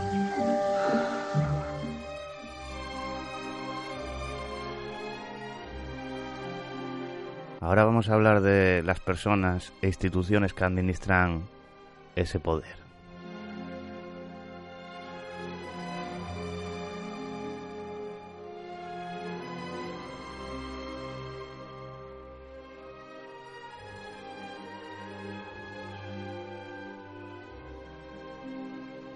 La Corporación Templaria de Londres, o la City of London Corporation, es una manzana que ocupa una milla cuadrada en Londres, y es desde donde operan las 110 Livery Companies, que representan a todas las industrias del mercado mundial. La mayoría de las grandes corporaciones de hoy día están todas conectadas con las compañías de librea de la City a través de proxies y subsidiarias. La mayoría de los negocios en la ciudad de Londres son privados y ocultan la propiedad a través de contratos privados. El Templo de Londres originalmente fue el recinto de los Caballeros Templarios, cuya iglesia del templo fue nombrada en honor del Templo de Salomón en Jerusalén. En la actualidad son la Orden de Jarretera encabezada por la familia real británica y la nobleza británica. La zona del templo de la City de Londres está formada por el Inner Temple y el Middle Temple, que son dos de las cuatro Inns of Court donde van los abogados y aplican el derecho romano y actúan como autoridades locales dentro de sus zonas trabajando en conjunto con la Corporación de la City of London. La Corporación de la Ciudad de Londres, los Caballeros Templarios y la Orden de Jarretera utilizan el mismo símbolo de la Cruz Roja. Las órdenes de caballería templarias fueron el origen de los estados europeos y los caballeros templarios fueron quienes establecieron la banca moderna. Los comerciantes de Londres tienen el monopolio del oro y la plata que utilizan como influencia sobre los mercados y el sistema monetario manipulando los precios desde Londres. Ralph Palmer, el duodécimo barón de Lucas, es un noble británico y un hombre libre de la adoración Compañía de Mercers, y su abuelo fue maestro de la Compañía de Mercers. El gremio de Mercer es el principal livery company de la City of London y ocupa el primer lugar en la orden de precedencia de las empresas. John Palmer, el cuarto conde de Selburne, también fue maestro de la Compañía de Mercers y es director del Jones Bank, un banco británico y uno de los mayores grupos bancarios mundiales. Clive Palmer es un hombre de negocios empresario y político de Australia involucrado en la minería. Tiene reservas de mineral de hierro, níquel y carbón. Este comerciante, junto a otros templarios, manipulan el sistema económico y funcionan como monopolios encubiertos a través de conglomerados corporativos ocultos. Al igual que muchas universidades, bancos y compañías comerciales que están conectadas por las cartas emitidas de la Corporación de la Ciudad de Londres. La nobleza en el Reino Unido supervisa territorios en los Estados Unidos a través de logias masónicas. La mayoría de los jefes de la nobleza son francmasones. Los grandes maestros masónicos son como varones y duques encubiertos que supervisan ciudades, pueblos y regiones. El príncipe Eduardo de Kent es el gran maestro de la Gran Logia de Inglaterra y el príncipe Miguel de Kent es el gran maestro de la orden de Mark Master Masons. El padre fundador y francmasón Alexander Hamilton, que tenía ascendencia escocesa, pertenecía a la nobleza de la casa Hamilton, que hoy está encabezada por James Hamilton, el quinto duque de Abercombe, y Alexander Douglas Hamilton, el decimosexto duque de Hamilton. Leroy Percy, el antepasado de los Bush, que era dueño de una plantación y político en Mississippi, también era un antepasado de los duques de Percy, de Northumberland, a través de Charles Percy. La casa de Percy está dirigida actualmente por Ralph George Percy, el decimosegundo duque de Northumberland. Michael Brundelen Bruce, el octavo marqués de Aylesbury, es el director del banco de inversión Fiske PLC, que está constituido en la Corporación de la Ciudad de Londres. Muchos nombres de universidades, condados y pueblos utilizados en los Estados Unidos provienen de la nobleza británica y sus territorios. La corona británica aún posee el poder sobre ellos administrándolos para Roma. Las familias que nombran estos lugares e instituciones tienen supervisión y autoridad sobre ellos y usan sus logias masónicas o fraternidades como Skull and Bones o Book and Snake para mantener su control. Usan las miles de logias masónicas en los Estados Unidos que están bajo la autoridad de la Gran Logia de Inglaterra, la Gran Logia de Escocia y la Gran Logia de Irlanda como sus redes de control. Por encima de estas logias tan solo están las órdenes militares templarias como la Orden de Malta, la Orden de San Jorge de los Borbones o la Orden de Jarretera del Reino Unido. Los pares británicos también dirigen la Royal Society y su superior la Royal Institution, que son sociedades secretas relacionadas con la ciencia y están realmente involucrados en el avance científico de la alquimia, la brujería y otras formas de engaños para su uso junto con las nuevas tecnologías. El científico ocultista Francis Bacon, quien también sería el primer vizconde de San Albán, fue un personaje muy influyente en el desarrollo de estas sociedades. La mayoría de los nombres de las ciudades en el Reino Unido, gobernadas por pares, también son nombres de ciudades en los Estados Unidos y las mancomunidades británicas. Esos son sus territorios extranjeros. A menudo mueven ramas familiares a esas regiones. A través de la jerarquía sirven a sus líneas de sangre mayores. El Churchill Downs, ubicado en, Louisville, Kentucky, recibe su nombre de los nobles de Churchill, con Jamie Spencer Churchill, duodécimo duque de Marlborough, George Spencer Churchill, el marqués de Blandford, y Edward Spencer Churchill, que son los miembros actuales de esta familia. La familia Churchill estableció una sucursal en Kentucky y financiaron al coronel Lewis Clark Jr. con las tierras donde se encuentra el Derby de Kentucky. El Derby recibe su nombre del Derby de Epsom, en Inglaterra, que lleva el nombre de Edward Smith Stanley, el duodécimo conde de Derby. En la actualidad, Edward Stanley, el decimonoveno conde de Derby, es el jefe de los nobles de Derby. Charles Gordon Lennox, el décimo duque de Richmond, es un poderoso miembro de la nobleza británica y fue miembro del Consejo Mundial de Iglesias. Richmond, Virginia, lleva el nombre de su ducado. Su hijo Charles Gordon Lennox, el conde de Marzo y Kinrara, está casado con la caudalada familia de banqueros Astor. La familia Gordon Lennox de Richmond tiene un alto nivel dentro de la nobleza. La ciudad de Boston en los Estados Unidos lleva el nombre de Boston en Inglaterra, de donde vinieron sus colonos originales. George William Stas Botter Irby, el onceavo barón de Boston, es el jefe de los barones de Boston y tiene una porción de supervisión en Boston, Massachusetts. James Graham, el octavo duque de Montrose, John Seymour, el decimonoveno duque de Somerset, y Charles Wesley, el noveno duque de Wellington, son miembros de la nobleza y también son políticos actuales en el Reino Unido. Los pares poseen grandes cantidades de propiedades como si todavía fueran terratenientes feudales.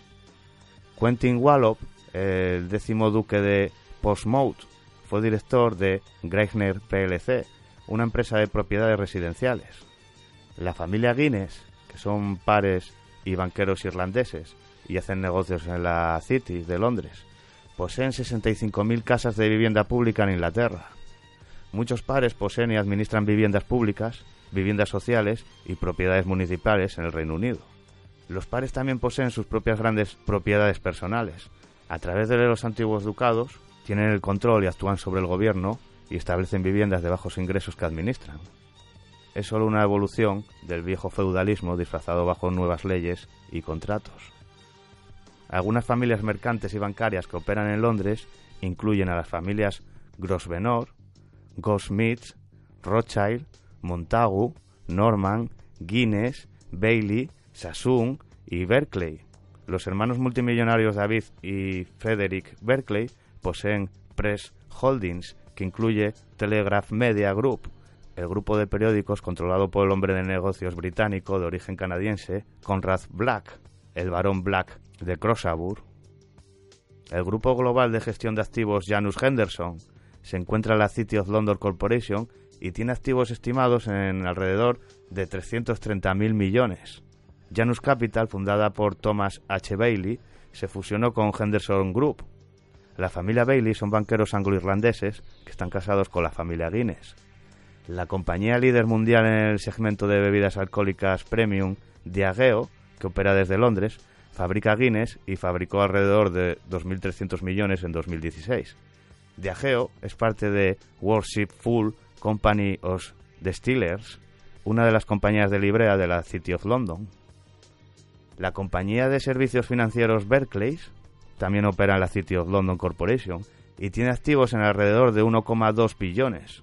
En 2016, cuatro banqueros de Berkeley fueron condenados a penas de entre 33 meses y 6 años y medio de cárcel por conspirar para manipular de manera fraudulenta las tasas de interés de referencia mundiales. La familia Berkeley es una baronía escocesa y cuaquera con Peter Charles Berkeley como su jefe actual. Los cuaqueros también están muy involucrados en la banca. Ben Goldsmith fundó VHB Group, una firma de inversión ubicada en Londres. La familia Montagu creó Montagu Private Equity, una firma de compraventa con sede en Londres. Hugh Grosvenor vale aproximadamente 16.000 millones y posee el grupo Grosvenor, ubicado en Londres, con activo de alrededor de 60.000 millones. El barón James Sassoon es un banquero extremadamente influyente de Londres cuya familia dirigía negocios en China, Irak y en la India como filiales de la Compañía de las Indias Orientales, de la City of London. La compañía británica que opera como una rama del Imperio Moderno de Roma controla gran parte de Oriente a través de su antiguo imperio y la Compañía de las Indias Orientales. Los jesuitas se establecieron en Asia y la corona británica y Francia hicieron la guerra a China, obligándoles a abrir sus puertos y permitir que sus comerciantes hicieran negocios internamente. Hong Kong fue una colonia británica hasta 1997 y en la actualidad los bancos y las compañías mercantes todavía están dominadas por los banqueros británicos. HSBC, por sus siglas en inglés, de Hong Kong and Shanghai Banking Corporation, fue fundada por el caballero británico Thomas Sutherland. Thomas Sutherland fue quien dirigió la empresa del opio para la corona británica, trabajó en la construcción de nuevos muelles en Hong Kong y se convirtió en el superintendente de la empresa naviera británica PIO, Peninsular and Oriental Steaming Navigation Company, y se convirtió en el primer presidente de Hong Kong y Whampoa Dock en 1863. En esos momentos el opio constituía el 70% del flete marítimo desde la India a China, donde los compradores británicos la vendieron a los chinos, a pesar de todos los esfuerzos de las autoridades chinas para detenerlo. Era tanto el dinero que sacaban traficando con opio que con ello crearon el HSBC en 1865 y dos guerras del opio. La condesa Elizabeth Sutherland, que es la cabeza actual de esta familia, junto con su hijo Alastair Sutherland y su esposa Lady Gillian Stranaber, utilizan el HSBC para financiar las triadas para el tráfico de personas. Peter Sutherland, que era pariente de Thomas Sutherland, que falleció en 2018 y es director del Royal Bank of Scotland, era socio de la OMC, Organización Mundial del Comercio, y fundó la Organización Mundial del Comercio y Hong Kong. Peter Sutherland fue educado por los jesuitas y era caballero del Vaticano de la Orden de San Gregorio, caballero británico de la Orden de San Miguel y San Jorge, caballero francés de la Legión de Honor, miembro del Bilderberg y miembro del Consejo de Asesores Internacionales del Jefe Ejecutivo de Hong Kong. Louis Chi Wo, de Hong Kong, que es miembro del Comité Permanente de la Conferencia Consultiva Política del Pueblo Chino y un magnate de los juegos de azar en Hong Kong, fundador y presidente de las empresas Galaxy Entertainment Group y Kawa International Holdings Ltd. En enero de 2014 se reportó que valía 21.000 millones y se clasificó como el segundo hombre más rico de Hong Kong. Luigi Wo también es un miembro del Imperio Británico. Li Ka-shing, que es otro caballero del Imperio Británico, que nació en China, es un empresario inversionista que ejerce como presidente y CEO del holding empresarial Chung Kong y la poderosa corporation Hutchinson Whampoa, además de ser accionista de ambos. Es el ciudadano más acaudalado de Asia y uno de los hombres de negocios más famosos y reconocidos del mundo, con una fortuna personal de 35.600 millones en el año 2014, de acuerdo a la revista Forbes, que lo sitúa como el noveno hombre más rico del mundo. Además, estima que es poseedor de más del 14% de los activos de la bolsa de Hong Kong. Su conglomerado empresarial, Chung Kong, tiene un valor de más de 100.000 millones y se halla presente en 54 países, empleando directamente a más de 220.000 personas. Yang Huiyang es una multimillonaria china con un valor de aproximadamente 28.000 millones, considerada como la mujer más rica de Asia y estudió en la Universidad Estatal de Ohio. Hong Kong tiene influencia económica sobre el resto de China. Bajo la colonia británica establecieron el Colegio de la Reina, en Hong Kong, la primera escuela secundaria pública fundada en Hong Kong por el gobierno colonial británico y que es donde Norman Chan se educó. Norman Chan es el director ejecutivo de la Autoridad Monetaria de Hong Kong y es vicepresidente regional de Standard Chartered Bank, con sede en Londres. Joseph Jam fue el primer director ejecutivo de la Autoridad Monetaria de Hong Kong y un caballero del Imperio Británico, así como miembro de la Junta Directiva de VS. Chris Patten fue el último gobernador de Hong Kong bajo la reina Isabel II, cargo que existió hasta 1997. El cargo fue reemplazado por el cargo de director ejecutivo de Hong Kong con Tu Chi Hua como el primer jefe educado en la Universidad de Liverpool, en Inglaterra. Tun Chi Hua tiene un valor de más de 2.000 millones. Robin Lee es cofundador del motor de búsqueda Baidu, además de un multimillonario chino con un valor de más de 9.000 millones y estudió en la Universidad de Buffalo, en Nueva York. Jack Ma vale unos 40.000 millones y es el dueño de Alibaba, que inicialmente fue financiado por Goldman Sachs, con una inversión inicial de 3 a 5 millones antes de recibir más tarde 20 millones de la empresa japonesa SoftBank. Los hermanos Kawok de Hong Kong valen decenas de miles de millones y nacieron en Macao, controlada por Portugal, que en parte fue establecido por los jesuitas. Raymond Kawok fue a Harvard y Cambridge. Pansy Ho es una multimillonaria de Macao que vale alrededor de 5.000 millones y fue educada en la Universidad Jesuita de Santa Clara y también es de la comunidad jesuita portuguesa de Macao. Las triadas son una de las muchas ramas de los sindicatos transnacionales del crimen organizado, con sus sedes en China, Hong Kong, Macao y Taiwán. Y en cuanto a la India, oficialmente República de la India, también fue parte del Imperio Británico no hace mucho tiempo y al igual que China o Japón, también ha sido occidentalizada y romanizada. Jagajit Singh fue un emperador de la India británica y un caballero del Vaticano de la Orden de San Silvestre, además de caballero del Imperio Británico. Jagajit gobernó hasta su muerte y luego la India fue reformateada. La República de la India es un gobierno corporativo heredado de la Compañía de las Indias Orientales, de la misma manera que los Estados Unidos son básicamente la continuación de la Compañía de Virginia. Charles Petty Maurice, el noveno marqués de Lansdowne, es miembro de la Cámara de los Lores y Lansdowne es un nombre de la ciudad de la India que lleva el nombre de su antecesor. Henry Peter Maurice, el quinto marqués de Lansdowne, fue virrey en la India. La familia Sassoon, que se han casado varias veces con la familia Rothschild. Albert Sassoon fue un caballero del Imperio Británico de la Orden del Baño y caballero de la Orden de la Estrella de la India. Pues Albert Sassoon estableció bancos y compañías mercantiles en India y Hong Kong, como David Sassoon and Company, que construyó los muelles de Sassoon para comerciar en Bombay. El barón James Sassoon es el actual jefe de esta familia. Raúl Bajaj es un multimillonario indio que vale más de 4.000 millones. Es el presidente del conglomerado indio Bajaj Group y miembro del Parlamento y estudió en Harvard, que fue establecido por la corona británica. Sunil Waswani es otro multimillonario nacido en la India, que se educó en Londres y vive en Dubái y tiene un valor de unos 2.500 millones como presidente del grupo de sementales, el mayor conglomerado de África subsahariana.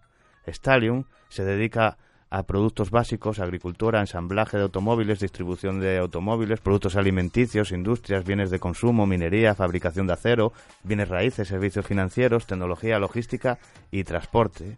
El grupo también gestiona una cartera única exclusiva de marcas de automóviles globales que incluyen Honda, Hyundai, Nissan, Porsche, Volkswagen, Audi, Skoda, Photon, Hyundai, Bike, Chang'an, Ashok, Leyland e Iveco.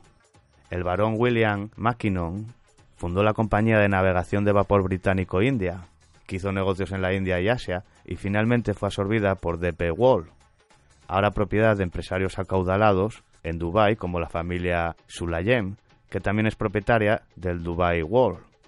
Dubái y los Emiratos Árabes Unidos también fueron establecidos por la corona británica después de establecer empresas petroleras e industriales como Anglo-Persian Oil Company, antes de apuntalar a la nobleza árabe para gobernar, que aún continúan sirviendo a los intereses de la corona británica a través de contratos comerciales.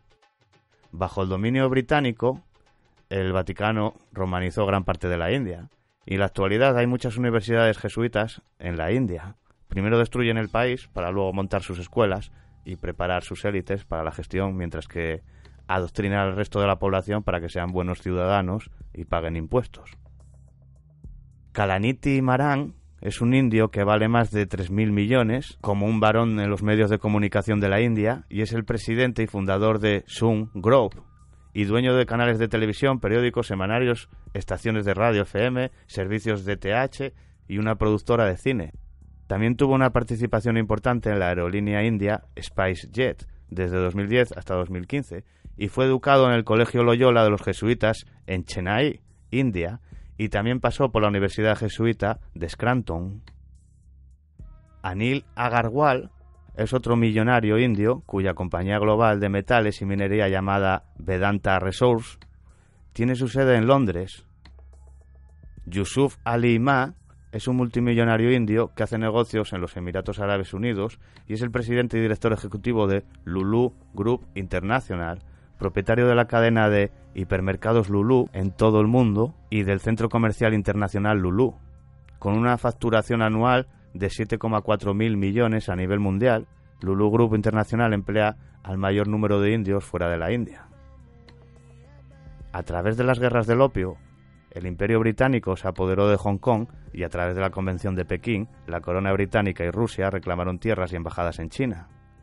Joseph Lao, nacido el 21 de julio de 1951 en Hong Kong, es un multimillonario de Hong Kong, delincuente condenado y fugitivo, y posee una participación del 61% en Chinese States Holdings. Su fortuna es estimada por Forbes en 15,1 mil millones a partir de abril de 2017 y fue educado en la Universidad de Windsor, en Ontario, que es una continuación de la Universidad de Asunción de los jesuitas. Los hombres de negocios de la corona británica y Londres todavía tienen una gran influencia sobre los bancos y las empresas que operan en la India y en China. El Banco Británico y uno de los mayores grupos bancarios mundiales, Joyce Bank, tiene su sede en la City of London Corporation. La compañía de Bahía de Hudson fue emitida por la Corporación de la City of London, por la familia Stuart. Andrew Carnegie, fundador del Carnegie Steel Company en los Estados Unidos, era pariente de los Carnegie, los duques de Fife. Andrew Carnegie nació en Fife. La Carnegie Corporation de Nueva York es una organización benéfica con alrededor de 4.000 millones de dólares para una dotación y los Carnegie tienen varias organizaciones de caridad internacionales con las que financian el globalismo y la destrucción de los Estados-nación. Todas estas familias son nobles británicos y caballeros que trabajan bajo la corona británica. Cuando decimos que es un caballero del Imperio Británico nos referimos a que esta gente trabaja para el Imperio Británico y lleva su agenda. El barón Merwin King O'Loughlin es un caballero de la Orden de Jarretera y es gobernador del Banco de Inglaterra y miembro de la organización financiera del Grupo de los 30 con sede en Washington DC. Loughbury es un distrito dentro de la milla cuadrada de la City of London Corporation y limita con el Banco de Inglaterra en el lado norte del edificio. El actual gobernador del Banco de Inglaterra es Mark Carney, que fue educado en la escuela jesuita de St. Francis Xavier High School. Francisco de Yaso, o Apilicueta, más conocido como Francisco Javier, fue cofundador de los jesuitas. El barón Peter Carrington, que fue un caballero de la jarretera y trabajó como político de alto nivel en el Reino Unido como secretario del Estado de Defensa, secretario general de la OTAN y líder de la oposición más leal de Su Majestad, cargo actualmente ocupado por Jeremy Corbyn, es otro caballero encubierto de la corona británica. El barón Robin Butler de Brockwell es un caballero de la jarretera y ha sido consejero no ejecutivo del grupo HSBC, así como secretario privado del Tesoro de Su Majestad y secretario privado de la Secretaría Financiera del Tesoro. El barón Charles K.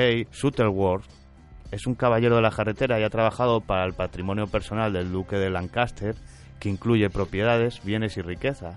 La reina Isabel II es la duquesa de Lancaster. Este es solo uno de sus recursos personales.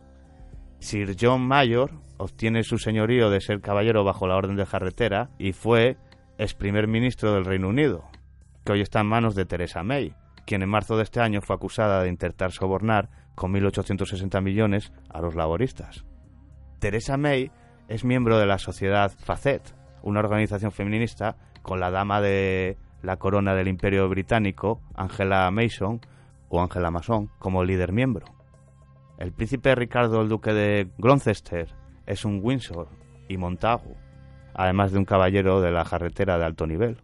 Y como os podréis imaginar, el resto, comparado con esta gente, No somos nadie, nadie.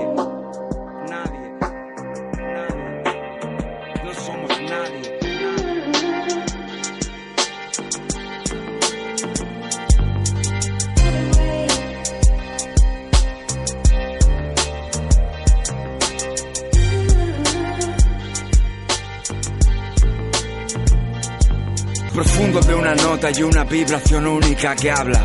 Cuando la palabra no encuentra lugar ni sitio, en la habitación entre lucidez y penumbra, murmura estoy aquí, dice acabo de abrir la puerta. Vivo en ese rincón entre vacío y oscuridad absoluta. Discuto contigo, no me fui nunca. Lucha, escúchame, lucha. Yo soy la enfermedad y la cura.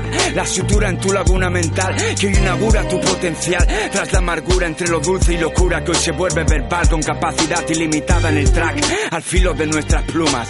La ilusión vive en un folio, aquí te lo jura. Días de furia, mientras las manos mece la cuna. Embrujo de luna, dientes de león, vida es una. Luces de neón, lejos de Babilón, con los pies caminando entre basura. Los ánimos se cruzan, caminos se cruzan, la meta se cruza. Levantas el trofeo, lo dedicas, te halagan y te queda eso, otro hueso más en la boca para enterrarlo en un cementerio estéreo, es serio. Sinónimo de plus con una cruz en el pecho, satisfecho de su camino y mirar de hacer siempre lo correcto en la calle cuando la voz golpean el acero, sienten el peso, la compresión y la compresión del verso. Por el monte de Sion están vertiendo queroseno, tienen el mechero, gente para encenderlo, podéis verlo, golpean como el kendo. Hay una acequia que miro y todo está seco. En la nación donde a la vida se les pone precio, siempre tendré esto, rapearle a la vida a los muertos, a los nuevos que vienen de lejos, no tan lejos, nervios, no tienes curro, estás como yo, esperando un rayo de sol, digamos de julio, en mi casa aún quedan ecos de cuando golpeé la pared con los puños, aquí, entre lo malo y lo bueno, el rap nos mantuvo vivos, es un placer entonar ritmos, entonarlos y fluirlos, llenarlos de sangre con léxico de calle. Y la realidad de lo que vivimos estando en este fraude, lo digo aquí para algunos, no flipen, no repliquen, callen, dejen que corra el aire. Para hablar primero tienes que saber vivir, vivir, después cuéntamelo, lo sabré cuando Aquí cada milímetro de tu piel está observado por el ojo que todo lo ve, compadre. Agarra el Galaxy, escribí el tema con el NES del 360, citándote lo grave. Cuando no queden lágrimas, siempre quedarán las pulsaciones en el rec y las voces en el aire, nunca muertos. Más bien lesionados con esta pasión en el corazón, razón por la cual Simbolis no somos nadie, nadie.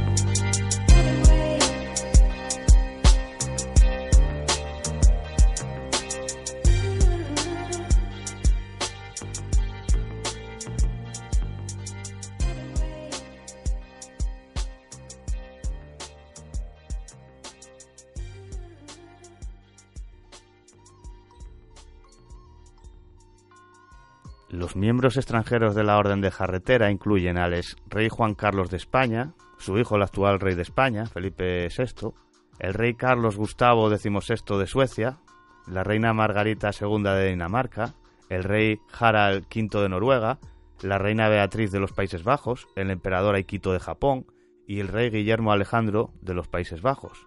Son miembros de la Orden de Jarretera porque hacen negocios encubiertamente en Londres. Carlos de Borbón, dos Sicilias y Borbón Parma, que falleció en 2015, era el jefe soberano de la Orden de San Jorge, que son los sucesores de los templarios italianos. Antes de fallecer, el príncipe Carlos de Borbón dos Sicilias era el consejero independiente de una decena de empresas tan importantes como Petróleos Sau, la inmobiliaria Urbis, la financiera Diana Capital, el holding alemán ThyssenKrupp, la compañía estatal Iberpistas o Viajes Marsans, entre otros.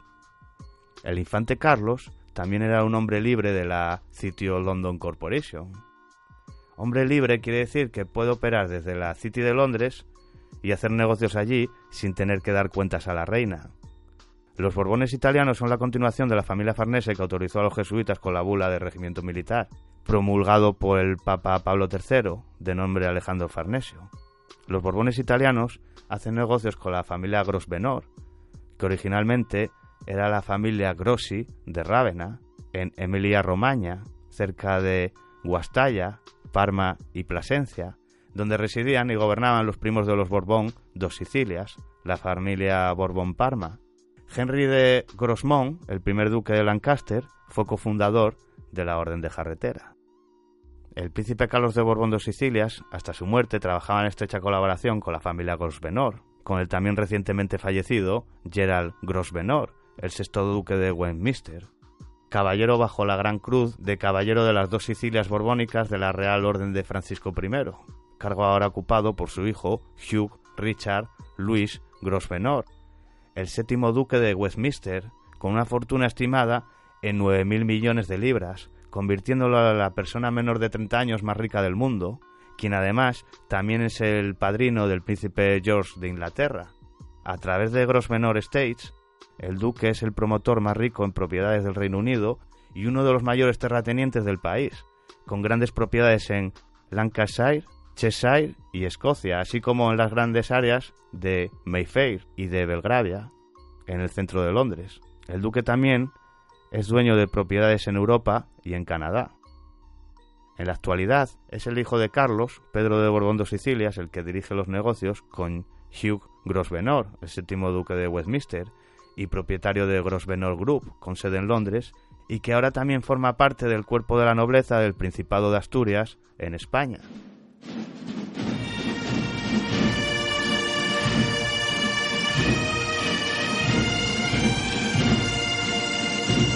El duque de Westminster es miembro de la nobleza del Principado de Asturias, o como literalmente dice la noticia, insignias y la carta que le acreditan como nuevo miembro de la corporación asturiana. Asturias es una corporación, una corporación templaria, porque lo han nombrado caballero de la Gran Cruz y consejero de honor, títulos que ostentaba su difunto padre, del que también heredó una finca en Ciudad Real.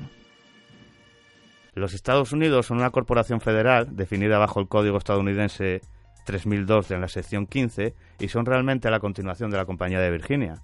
La Compañía de Virginia fue emitida por la corona británica de la Corporación de la City of London para los asentamientos en América del Norte. El exgobernador del Banco de Inglaterra, el barón Montagu Norman, ayudó a establecer el Banco de Pagos Internacionales, el BIS, y trabajó con empresarios nazis. En la actualidad están utilizando el BIS como una proxy para robar a los gobiernos corporativos a través de deudas y contratos de impuestos fraudulentos. Todos los préstamos del Banco Central están respaldados por medio de los certificados de nacimiento, que los gobiernos utilizan para luego pedir préstamos al Fondo Monetario Internacional. El dinero lo blanquean y lo ocultan en cuentas privadas suizas. Washington DC se estableció como un Estado corporativo municipal y la sede de los Estados Unidos a través de la Ley Orgánica del Distrito de Columbia de 1871, basada en las deudas contraídas con entidades extranjeras como la Compañía de la Bahía de Hudson y el Gobierno de Irlanda y el Reino de Bélgica. El príncipe Lorenzo de Austria Este trabaja en el banco Kuzbiller en Basilea, cerca del Banco de Pagos Internacionales, y ha estado supervisando las cuentas privadas de las familias criminales, nobles y reales. El British HSBC Bank es internacional y opera también en Suiza, y a lo largo de su historia, la justicia de numerosos países ha encontrado culpable al HSBC de lavado de dinero, violación de las leyes de regulación de los sistemas financieros y haber dado protección a grupos del crimen organizado, evasores fiscales y cárteles dedicados al narcotráfico, lo que le ha supuesto al banco el pago de multas multimillonarias. Algunos de los influyentes banqueros actuales que operan hoy día en Londres incluyen a Evelyn de Rothschild, Jacob Rothschild, Ben Goldsmith, Frank Zack Goldsmith, James Sassoon, el barón Mervyn Ray de Luxbury, Norman Blackwell, el duque Hugh de Grosvenor, Joe Lewis, John McFarlane, Mark Tucker, Douglas Flint, Mike Carney, Bill Winters, Peter Sands y Andrew Bailey. Sadiq Khan es el nombre del alcalde de la ciudad de Londres y Evelyn de Rothschild fue nombrado caballero por la corona británica y Jacob Rothschild es el asesor económico del príncipe Carlos de Gales. Durante la Primera Guerra Mundial, las naciones europeas conquistaron la mayor parte de Medio Oriente y el norte de África, y luego pusieron en el poder a la realeza que también maneja los campos petrolíferos. El ex-rey Fahd y el ex-rey Abu Yaf fueron los dos caballeros del Imperio Británico. Francia y España conquistaron Marruecos antes de otorgar la independencia con la Casa de Alawite como los monarcas reinantes. El rey Mohamed VI de Marruecos es un caballero del Imperio Británico, caballero de la Legión de Honor francesa y caballero de tres órdenes españolas diferentes. Y es un rey que goza de todos los poderes y las bases de su gobierno son la corrupción y el feudalismo. Mohamed VI tiene un valor de alrededor de 6.000 millones y tiene una participación importante en las empresas marroquíes que poseen contratos con muchas empresas europeas. El rey Mohamed VI también ha estado expuesto a la corrupción de alto nivel involucrado en negocios y política. La corona británica conquistó Bahrein y aseguró la casa de Califa como sus gobernantes mientras celebraba contratos petroleros con compañías en Bahrein. Varios miembros de la familia real Califa fueron a la escuela en el Reino Unido. Mohamed bin Hamad bin Mohamed al-Sharki, que es el príncipe heredero de Fujairah, fue educado en Londres. La corona británica también conquistó la tierra ahora llamada los Emiratos Árabes Unidos y estableció industrias mineras y petroleras allí, antes de entregar la tierra a la familia de Al-Nahyan, que actualmente tiene un valor alrededor de 150.000 millones, y poseen la autoridad de inversiones en Abu Dhabi, que posee más de 1,3 billones en activos. British Petroleum, anteriormente conocido como Anglo-Persian Oil Company, y la compañía petrolera francesa Total, entraron en un contrato con los mineros del petróleo en Abu Dhabi. La casa de Grosvenor es una de las familias más poderosas y ricas del Reino Unido y posee propiedades y hoteles en todo el mundo. El hotel Grosvenor House en Dubái lleva el nombre de los Grosvenor y es propiedad oficial del mega multimillonario Ahmed bin Saed Al Maktoum, quien tiene un título honorario en la Universidad de Londres y es probable que tenga contratos comerciales con la familia Grosvenor porque le puso su apellido a su hotel. El sultán Ahmed bin Sulayem es el CEO de DP World, quien compró la compañía británica de puertos y navieras P&O por unos 6.000 millones. George Walker Bush aprobó la venta de puertos estadounidenses en Nueva York, Nueva Jersey, Filadelfia, Baltimore, Nueva Orleans y Miami a DP World y luego la vendieron a American International Group. DP World ya estaba operando en estos puertos antes de la venta y probablemente tenga influencias allí incluso después de revenderlos al grupo internacional americano. Mohammed bin Rashid Al Maktoum es el principal propietario de Dubai World y Dubai Holdings. Saud bin Saad Al Qasimi es un gobernante en los Emiratos Árabes Unidos y tanto él como su hijo fueron a la escuela en los Estados Unidos. El príncipe saudita Khalid bin Bandar bin Sultan Al Saud está casado con Lucy Caroline Krubert, que es sobrina de Ralph Percy, el decimosegundo duque de Northumberland. El hijo de Ralph Percy, George Percy, fue a la Universidad de Damasco, habla árabe e hizo negocios en Abu Dhabi. George Percy también es CEO de Jospur Geotherman, que realiza perforaciones petroleras en África. Khalid bin Faisal al Saud, que es el gobernador de la Meca y es un amigo cercano del príncipe Carlos. Y también es un caballero de la Orden de Francisco I bajo la Casa Italiana de Borbón dos Sicilias con el príncipe Carlo, el duque de Castro, como su jefe soberano. El reino de Jordania fue establecido por el Reino Unido a través del mandato británico para Palestina y luego completamente a través del Tratado de Londres de 1946, que nombró la Casa de Hachemita como los monarcas reinantes. El rey Abdullah II de Jordania es miembro del ejército británico y también fue a la Universidad Jesuita de Georgetown en Washington, D.C.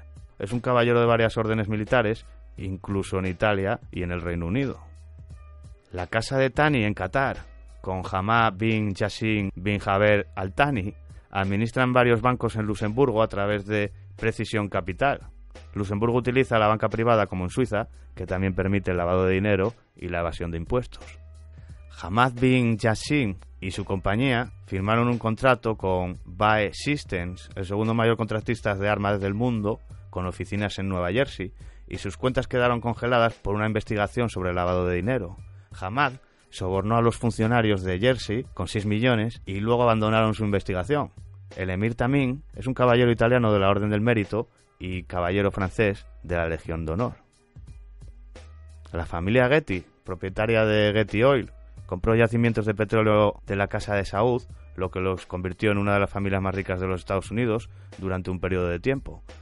La familia Getty mantiene una unión mediante matrimonio con la familia italiana Ruspoli. La mayor parte de la nobleza negra tiene ancestros árabes. Joseph Ratzinger lleva un moro en su escudo de armas papal.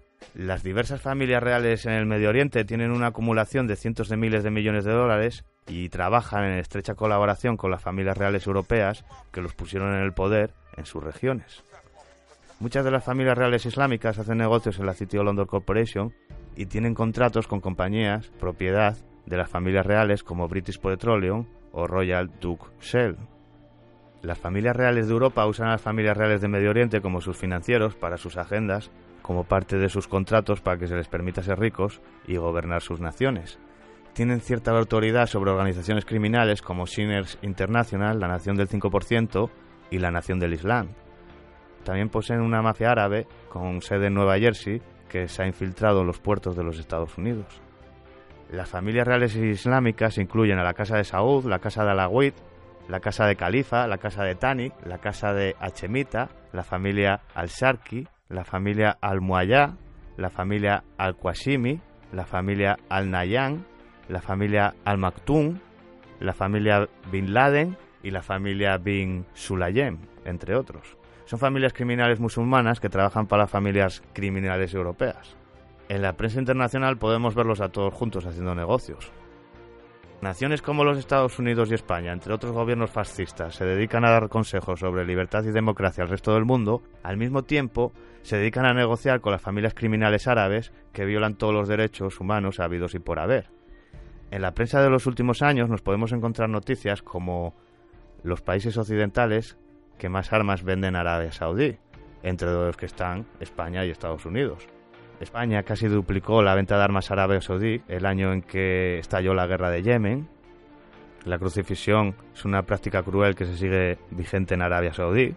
Incluso hay noticias en donde puedes leer cómo condenan a un hombre a muerte después de ser crucificado.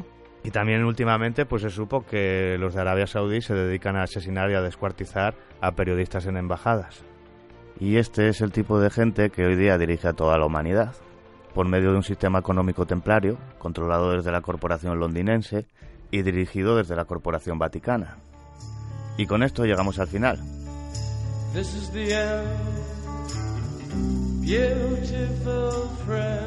Al final de este programa, que espero que les haya servido para hacerse una idea de cómo se han repartido el mundo. Las fuentes y toda la información, si lo quieren comprobar por ustedes mismos, está en la web del nuevo desorden mundial.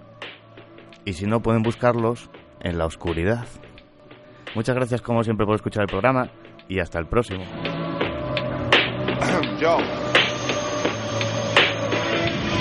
Yo soy el tuerto que dirige este mundo de ciegos. Yo piloto los aviones que os fumigan desde el cielo. Piso el hormiguero, ellos son hormigas. Fíjate en su vida, recogen migajas que les sirven de comida. Yo inventé el SIDA. Destruye a su familia para controlarles mejor reescribir la Biblia. Les metí la envidia en la cabeza. Hago a millones creer que existe el Dios al que rezan. Los puse entre rejas. Dije que era libre si se lo creyeron. Traje cervezas y se las bebieron. Les di televisión y ellos se sentaron. Les puse el fútbol y hasta disfrutaron. A mí me encanta el ser humano, es fácil de domesticar. Muy fácil. Pongo a tu hermanita a perrear, a tu hermano en mi fan. Le llevo al gas converter con las joyas de mamá pa' que pueda meterse más. Querían ayudar y creé la ONG. Cogí su dinero y me compré un chalet. Esos negros aún siguen con hambre y sed. Yo con langosta pa' comer y pa' beber vino francés. Todos los días del mes me ves en el telediario justificando guerras que me están llenando el banco. Ves a esos niños fumando, yo monté el estanco en la puerta a su colegio. Yo soy quien le dice lo que le enseña a su seño, pa' que se aborreguen ya desde que son pequeños. Siempre digo la verdad hasta cuando miento. Hago lo que hago y no me arrepiento. Fui a Oriente y dije tapar las mujeres fui accidente y dije, folla lo que puedes, los desastres de la tele tienen siempre el mismo origen. Yo soy la mano invisible que los dirige. Tu vida se rige acorde a mis intereses. Fomento que no pienses así, más fácil se vence. Te distraigo con gilipolleces pa' que no te concentres. Disperso tu mente. Tengo en mi casa una máquina a hacer dinero. Mientras tú sudas pa' tener un sueldo de obrero. Yo vivo bien. como se debe. Ellos sobreviven como pueden y la verdad es que si se mueren me da igual. Bueno, no. No. Alguien necesito esclavizar, por eso doy una de arena y luego un millón de cal. Que no se sientan tan mal, les pongo a trabajar sin un látigo ni nada, diciendo que el dinero les dará felicidad. felicidad. Creo espejismos de libertad Sabrán la verdad. Sé cómo controlar a toda esa población sin tener que mover un dedo sentadito en mi sillón. Yo construí esa prisión y pagué a los policías para que terminaran los actos de rebeldía. Bienvenido al mundo real. Si quieres conocerme, búscame en la oscuridad.